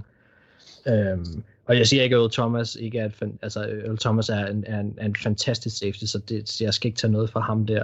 Men jeg synes, at, at Harrison Smith fortjener at være nummer to, fordi han har været hjertet på et forsvar, som har været historisk godt på flere områder, øh, specielt på tredje down. Øh, og, og lige siden Mike Zimmer kom til 14, har de været relevante i toppen af de bedste forsvar i NFL, og, og det er fordi, det er bygget op blandt andet omkring Harrison Smith. Han er den skakbrik, som Mike Zimmer bruger for at få resten til at fungere. Jeg synes, vi skal kigge en lille smule på stats, øh, på stats. Så har Harrison Smith haft to sæsoner mindre øh, end Earl Thomas, og den anden, vi kommer til at snakke om, Eric Whittle. Men han har stadig flere quarterback hits, han har stadig flere tackle for losses, han har stadig flere sacks, og han har flere touchdowns. Og igen, så har han to sæsoner mindre end Earl Thomas. Det er måske halvanden, fordi Thomas har også siddet lidt ude. Øh, men der har han stadig flere solo-taklinger. Øh, og kigger man på de der interceptions, som, som Anders også sagde, han havde 30, øh, Earl Thomas, hvilket også er vanvittigt flot. Øh, Harrison Smith har 23 øh, i det forgangne 10, øh, hvorimod sådan en som Eric Weddle har 25. Og jeg er helt sikker på, at hvis Harrison Smith havde spillet to sæsoner mere, øh, eller om to sæsoner, så, så kommer han til at have flere end, øh, end i hvert fald Eric Weddle. Så også der vil han statistisk være over. Øh, Ja. De 30, de 30 som, som Thomas har, det er, jo, det er jo vanvittigt imponerende, og det vil være, være lidt vildt at sidde og sige, at selvfølgelig kunne han komme op på det, fordi det, det vil kræve nogle vanvittige sæsoner, så det, det, det gider jeg slet ikke gå ind i. Der er jo Thomas i en, i en kaliber for sig selv. Men, men, men jeg tror bare, at for Harrison Smith er blevet et offer for det her lidt lille marked, og som, som nogle hold engang men bliver ligesom Andrew Whitworth måske også lidt blev hos, hos Bengals, og, og nogle andre spillere også er blevet, men han er hyggelig skarp, og han har en football IQ som, som, som ingen andre. Og, og jeg tror bare, man, man kan ikke underkende, hvor stor en betydning han har for forsvaret. Og fjerner man ham, så vil jeg mene, at det gjorde større skade, end hvis du fjernede Earl Thomas eller Eric Weddle. Modtaget. Jamen så lad os lige gå til videre til dig, Thijs, fordi nu kan du så få lov til at være repræsentant for, ja, for dig selv, og Anders og jeg, som alle tre har valgt Eric Weddle, som dermed også bliver øh, den anden safety på, på vores og 10 hold her. Øh, hvorfor skulle han have den? Ja, jamen øh, nu sidder Mark godt nok og kalder Harrison Smith den, øh, den, den mest, mest intelligente spiller, eller den mest intelligente safety i de sidste 10 år. Og det, det, det er jeg jo så ikke enig i. Jeg synes, det er Eric Weddle. Uh, Eric Weddle er uh, en undersized safety, der ikke er nogen øh, uh, super god atlet, men har spillet 13-14 sæsoner nu. Uh, det, er, det er han så stoppet nu, ikke? Men, men 13 sæsoner på et sindssygt højt niveau, især i starten af det her årti. Uh, det er klart, at, at de sidste par år har han stadig været rigtig god, men det har været en rolle, hvor man skulle passe lidt mere på ham, fordi han ikke rigtig kunne dække op måske på samme måde, som han kunne tidligere.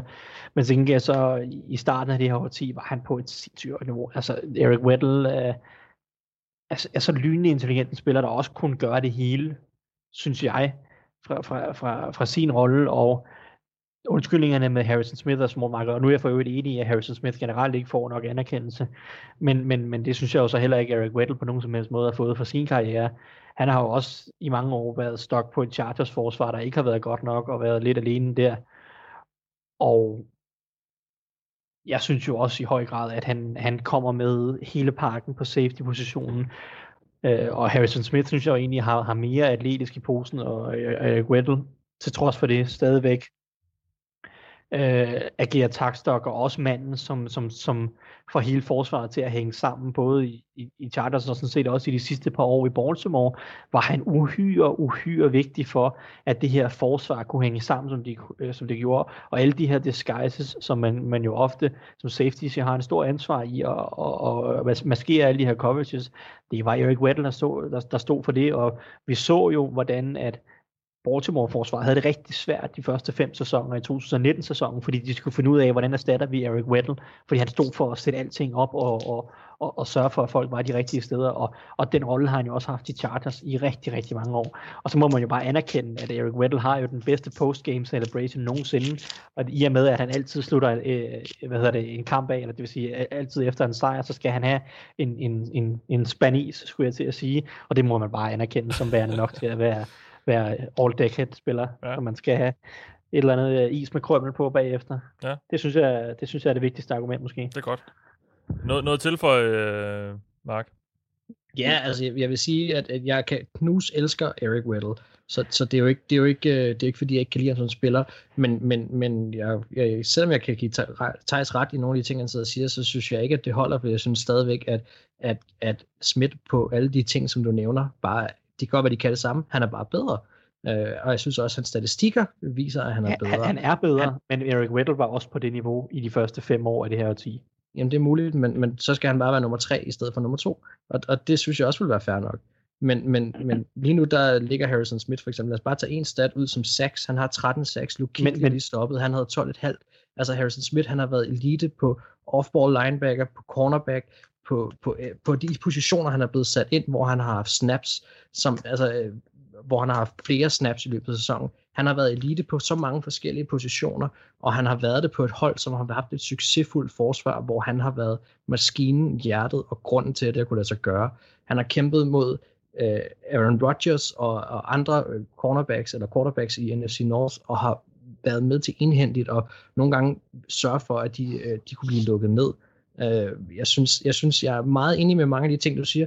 Jeg synes bare, at, at det, du argumenterer for, at han bør være nummer tre og ikke nummer to.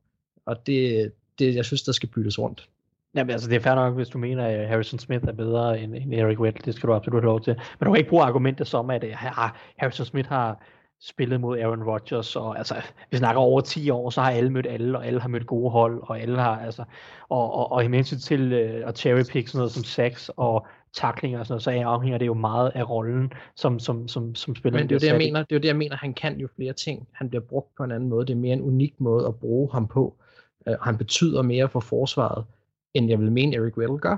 Og, og, og, og når forsvaret så endda har haft mere succes og har haft historiske øh, gode sæsoner, så synes jeg, men, at det, men det er jo ikke kun Harrison Smiths skyld, at Nej, selvfølgelig er det ikke det, men, men, men langt hen ad vejen er det er meget hans skyld, og selvfølgelig er det jo et Nej, det er det ikke. Der er virkelig, virkelig mange andre aspekter i det. Selvfølgelig er der flere aspekter, men de har jo været bygget op omkring, meget omkring, hvordan han spiller, og hvordan han bliver brugt. Der er rigtig mange ting i deres scheming, der ikke ville kunne lade sig gøre, hvis ikke det var, fordi Harrison Smith ikke var der. De få kampe, han har været Det er jo det ude, samme. Der har man, der har, der har, for alle mulige, altså det var det samme for Earl Thomas og, og Eric Weddle. Eric Weddle, han gjorde jo også rigtig, rigtig mange ting mulige for Chargers. Ja, men, men jeg tror, men jeg vil våge den påstand at sige, at du kunne have plug and playet en anden spiller ind i stedet for Eric Weddle, som ikke kunne have været på samme niveau, men som ville have kunne udføre rollen. Du kan ikke finde særlig mange spillere, der kan spille den rolle, som Harrison Smith har, fordi det handler 100% om fodbold IQ, og, og, og der er han et niveau over. Det er, det, er, det er simpelthen ikke enig i, at Eric Weddle ikke skulle være, at, at Eric Weddle skulle være mindre øh, fodboldintelligent end, end, end Harrison Smith. Men øh, altså, vi kan bare lade den ligge det. Vi er jo bare uenige om, øh, om de der forskellige ting. Ja. Så, så tænker jeg, at vi gør det. Nu bliver det også Eric Weddle, fordi han, der er flere, der stemmer på ham. Øh, og så lad os da blive enige om at give øh, andenpladsen til Harrison Smith. Jeg, jeg kan heller ikke lige komme på nogen, der, der måske sådan over så lang tid har, har vist et niveau som ham. Så, så, så fair nok, at vi, vi får ham nævnt og, og får taget den diskussion. Det var forsvaret. Øh, og jeg synes, det er markant, at ja, to af de mest dominerende forsvar i løbet af det sidste år 10 øh, er, er rimelig godt repræsenteret. Seahawks med... Øh, med Bobby Wagner, Sherman og, og Earl Thomas, og, og Broncos med Von Miller og Chris Harris. Det, det siger lidt også lidt om, øh, hvor, hvor vilde nogle spillere der var på, på de forsvar der, så, øh, så kan du til dem. Og vi skal lige have valgt nogle øh, specialister, og vi skal have valgt en kicker, og det er jo sådan rimelig dejligt håndgribeligt med kicker, fordi der kan man kigge på noget med nogle procenter, og hvor mange rammer de, og så videre. Og øh, ja, vi er sådan set rimelig enige om, hvem der skal være kickeren, fordi det er selvfølgelig Justin Tucker. Øhm, han har øh, været first team all-pro kicker fire år i sin karriere. Han kom ind i ligaen i 2012, og allerede i sin anden sæson var han øh, både all-pro og også i Pro Bowl. Øh, så var han også lige Super Bowl med Ravens. Øh, ikke at han måske har en stor indflydelse på det, men han har trods alt en ring. Øh, og så har han titlen som den mest præcise kicker i NFL's historie med minimum 100 forsøg. Og øh, ja, nu har jeg fulgt med i, i nogle år, og det er der en del kicker, der har haft den titel, men jeg tror nok, at Tucker han har siddet på den i et godt stykke tid. Han øh, har lige nu en statistik, der hedder, at han har ramt på 90,8% af sin spark, hvilket er ganske imponerende, det længste på, på 61%. Øh, har du lyst til at, at rose din kicker, eller, øh, eller hvad, Anders?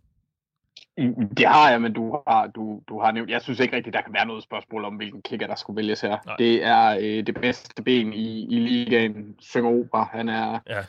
godt nok øh, skingrende religiøs på den der tossede måde, men øh, for pokker, hvor kan han sparke til Han er så god, at han nærmest var ved at miste Åh, oh, du falder lige lidt ud, Anders. Realitetssansen, da han brændte et spark øh, for nogle år tilbage. Øh, hvor, hvor han kunne simpelthen ikke forstå, hvad der foregik. Øh, så, så det, ja, det, han er, han, ja, undskyld. Der er lidt dårlig forbindelse øh, på, på Anders lige nu. Den, ja, jeg øh, ved ikke, om jeg er tilbage, så... Øh, vi... Ja, ja, han er fantastisk. Bare, I kan bare køre videre. Tokker er god, det er vi alle sammen enige om. Og så skal vi valgt en, en ponder. Jeg må indrømme, den er svær for mig, og den var svær for mig at regne ud, fordi ponder, det er sådan noget, man, man kan ikke engang rigtig kigge på, øh, på yards og så videre, fordi et, et langt ponder er ikke nødvendigvis mere godt, hvis, øh, hvis det ikke lige lander, som det skal, og så videre. Øh, så jeg gik ind og kiggede på PFF, og de fortalte mig, at Pat McAfee, han har været den klart bedste ponder. Øh, jeg ved ikke, ham har du også valgt, Thijs, hvorfor? Jamen, øh, jeg gjorde det samme. ja, okay. Godt. De, øh, de, øh, de havde en, en PFF uh, war, altså, hvad hedder det, wins above replacement. Ja. Uh, så han har været den mest værdifulde ponder ifølge deres uh, metric, og det, ja. det køber jeg sgu, fordi om det skulle være ham, eller Thomas Morstedt, eller Shane Leckler, eller Thomas Morstedt, det kunne være hip som hap. Johnny, Men, uh, Johnny Hager. Uh, hvad så, ja? Shane Leckler sagde du også, og så Morstedt. Ja, så, gange, tror jeg. ja og, og, og, så Johnny Hager, ja. altså det, eller Sam Cook for den så skyld. Der er mange der er ponder, der har været gode i mange år. Øh, og Pat McAfee var også super dygtig, og så skader det ikke, han er fra Pittsburgh og er ganske morsom også. Nej, så han har fået to stemmer, og så har vi uh, Morstedt, der har fået en enkelt, og så Johnny Hager, der har fået en enkelt. Uh, Mark, skal vi, vil du lige uh, have dit pondargument på, hvorfor det skulle være Hager? Ja, det, det vil jeg faktisk lidt sådan, at jeg, at han er, han er sgu en spiller, jeg kommer i tanke om, når jeg skal ja. tænke på en ponder for den her Han er en god quarterback. ja, det er han jo netop også, og det var faktisk et sjovt element, fordi det havde jeg også taget med, at, at, at han er lidt sådan en uh, fake punt-artist, uh, eller hvad man skal sige. Altså, de, de var jo ret succesfulde Rams uh, med at lave de her fake punts, og, og, og der var han jo en stor del af det også, men jeg kan bare huske, at han var jo han har jo været en, faktisk lidt en faktor, der blev talt en del om, øh, fordi han havde så utrolig god hangtime og var så præcis og kunne lave så, så lange punts også. Øhm, så, så i langt hen ad vejen startede mange af Rams modstandere, og han havde sine bedste sæsoner med, med ret ringe field position. Øhm, og, og han var, øh, han, der blev vist highlights med Johnny Hager. Ikke? Øh, og det synes jeg også siger lidt. Øh, jeg tror også, det er ham, der holder en rekord for det længste punt i en Super Bowl. Øh, lige nu det er vist omkring en, en 5-66 yards eller sådan noget, som jeg lige husker. Øh, så jeg synes faktisk, at når jeg ikke tænker tilbage på en, på en ponder, som jeg kunne huske, at mene har haft indflydelse på spillet og, og, og også øh, havde en værdi for holdet, så synes jeg, at Hacker han kom ind og spillede en rolle hos Rams, hvor han, de brugte ham til at fake, men, men også øh, så var han bare, øh, han var enormt solid til at skabe den her dårlige field position for modstanderne, og det, har hun, det er jo den ponder skal langt hen ad vejen. Og der, der synes jeg bare, at Hacker var en af de bedste best and business, men, øh, men hvis, øh, hvis PFF siger noget andet, så, så kan det jo sagtens være, at det er rigtigt. Men, men sådan husker jeg det i hvert fald, og jeg synes, at hvis ikke det bliver ham, så i det mindste skulle han nævnes, for han, var, han er egentlig en ret fantastisk punter. Yes, og det er hermed gjort. Så som sagt, Pat McAfee, han, han bliver altså vores endelige valg. Øh, så kan jeg lige meddele, at Anders øh, kommer vi nok ikke til at høre så meget til hans internet. Det er gået lidt i stå her øh, mandag aften, så øh, ham kom, han kommer nok ikke på igen. Nå, lad os lige slutte af med jo. at forvalte en uh, kick returner. Og jeg har, slået, jeg har egentlig kun valgt en enkelt, fordi jeg har slået det lidt sammen. Uh, fordi det, det bliver lidt opstændigt at skulle sidde og, og uh, og, gør, og lave forskel. Men det, vi har alle sammen øh, udvalgt øh, Cordell, Cordell Patterson øh, som, øh, som returner. Øh, ja, tidligere Vikings øh, top value i draften, Mark, men så, går, nok, går så godt nok aldrig helt så bemærket, som de nok gerne vil have ham til som receiver, men en god returner, det kan man ikke tage fra ham, at han er. Ja, det var et fint første valg på en god returner. Ja. Men han, han er vel lidt det her årtis uh, Devin Hester, ikke? Jo. Altså, øhm, han, han, det, det er i hvert fald den, det er den sammenligning, jeg kan lave med ham. Altså en, en, en spiller, som er fuldstændig elektrisk med, med bolden i hænderne, og det er jo det, man så også håbede på, at han kunne udvikle som receiver. Han havde et, et par enkelte få spil som receiver, hvor han også viste det samme, men altså, så viste han ikke samme forståelse for at kunne løbe ruter og, og, og, og hvad kan man sige, skabe separation og så videre, som, som kunne gøre ham til receiver, men, men som, som returner, hvor han, han får lov til at starte med bolden i hænderne, og, øh, og skal kæmpe sig vej op en bane, der var han jo, han altså var fuldstændig fantastisk, og han, han spiller jo stadigvæk, og, og har jo stadig den der, der er bare nogle enkelte spillere, hvor man kan sige, hver gang de har, det er den der floskel om, at hver gang de har bolden i hænderne, så kan de tage den til huset, men, men han er altså en af dem, hvor det er rigtigt. Øh, han er elektrisk med den i hænderne. Ja. Og så, øh, det har jeg faktisk ikke lige nævnt, øh, men øh, vi, vi kan også lige udvælge en coach. Ikke at jeg tror, der er særlig meget uenighed om, hvem det kan være. Øh, mit bud, det er Bill Belichick, og jeg tror også, det, jeg kan tale på jeres vegne, hvis I siger, at det skal være ham. Ja, ham eller Bill Ja, O'Brien, Ja. Kontroversielt bud. Nå, der var, der var Anders med igen. Det er godt. Ja. Øh, øh, jamen, altså på. N- NFL har jo, har jo valgt Belichick og Pete Carroll. Det ved jeg ikke, hvad du synes om, Thijs. Åh, oh, det virker fair. Okay. Seahawks, uh, Seahawks var et, et meget dominerende hold i starten af, af årtiet, prægede NFL i høj grad og var i, i, i hvad blev det til, to Super Bowls. Ja. Og øh, kunne have været et par stykker mere med, med lidt held og, og så videre. Så, så det, Og så det, synes jeg, det synes jeg er fair nok. Jeg, jeg ved ikke, øh, jeg ved ikke rigtig, hvem det ellers skulle være. Hvis jeg skal være helt ærlig, så skulle man ud og snakke uh, Harbour eller, eller Reed. Og det, der synes jeg egentlig trods alt, at at Pete Carroll uh, og Seahawks i sådan set over hele tid har, har haft flest gode resultater. Ja. Men skal vi ikke blive enige om at sige uh, Bill Belichick? Det, det tror jeg ikke gør, gør, nogen, uh, gør nogen fortræd. Ej, den, var- den er rimelig sikker. Yes. Jamen, således øh, har vi fået sat vores udgave af Partiets hold i NFL for tierne. Um, vi skal nok lige lægge det op, så, så man kan se det, hvis man har mistet lidt overblikket. Jeg vil ikke nævne dem alle sammen op, fordi så øh, nævne dem, øh, eller ramse dem op her, fordi så tror jeg, man har glemt dem, når jeg er færdig. Men øh, vi er snart tilbage igen her i det ovale kontor med en ny udgave her. Vi holder en kørende her over offseason, som sagt, indtil der forhåbentlig begynder at komme noget training camp og, og preseason på et tidspunkt øh, senere på sommeren. Det er jo helt lidt uvist lige nu, om øh, hvad der bliver til. Øh, det lyder som om NFL de satser på at spille, og så er der en masse eksperter, der siger, at det nok ikke burde være sådan. Men øh, vi får se. Indtil da har I i denne omgang lyttet til mig, jeg Mathias Sørensen, med mig har aften, haft Thijs Joranger, Anders Kaltoft og Max Skafte. Vi lyttes ved.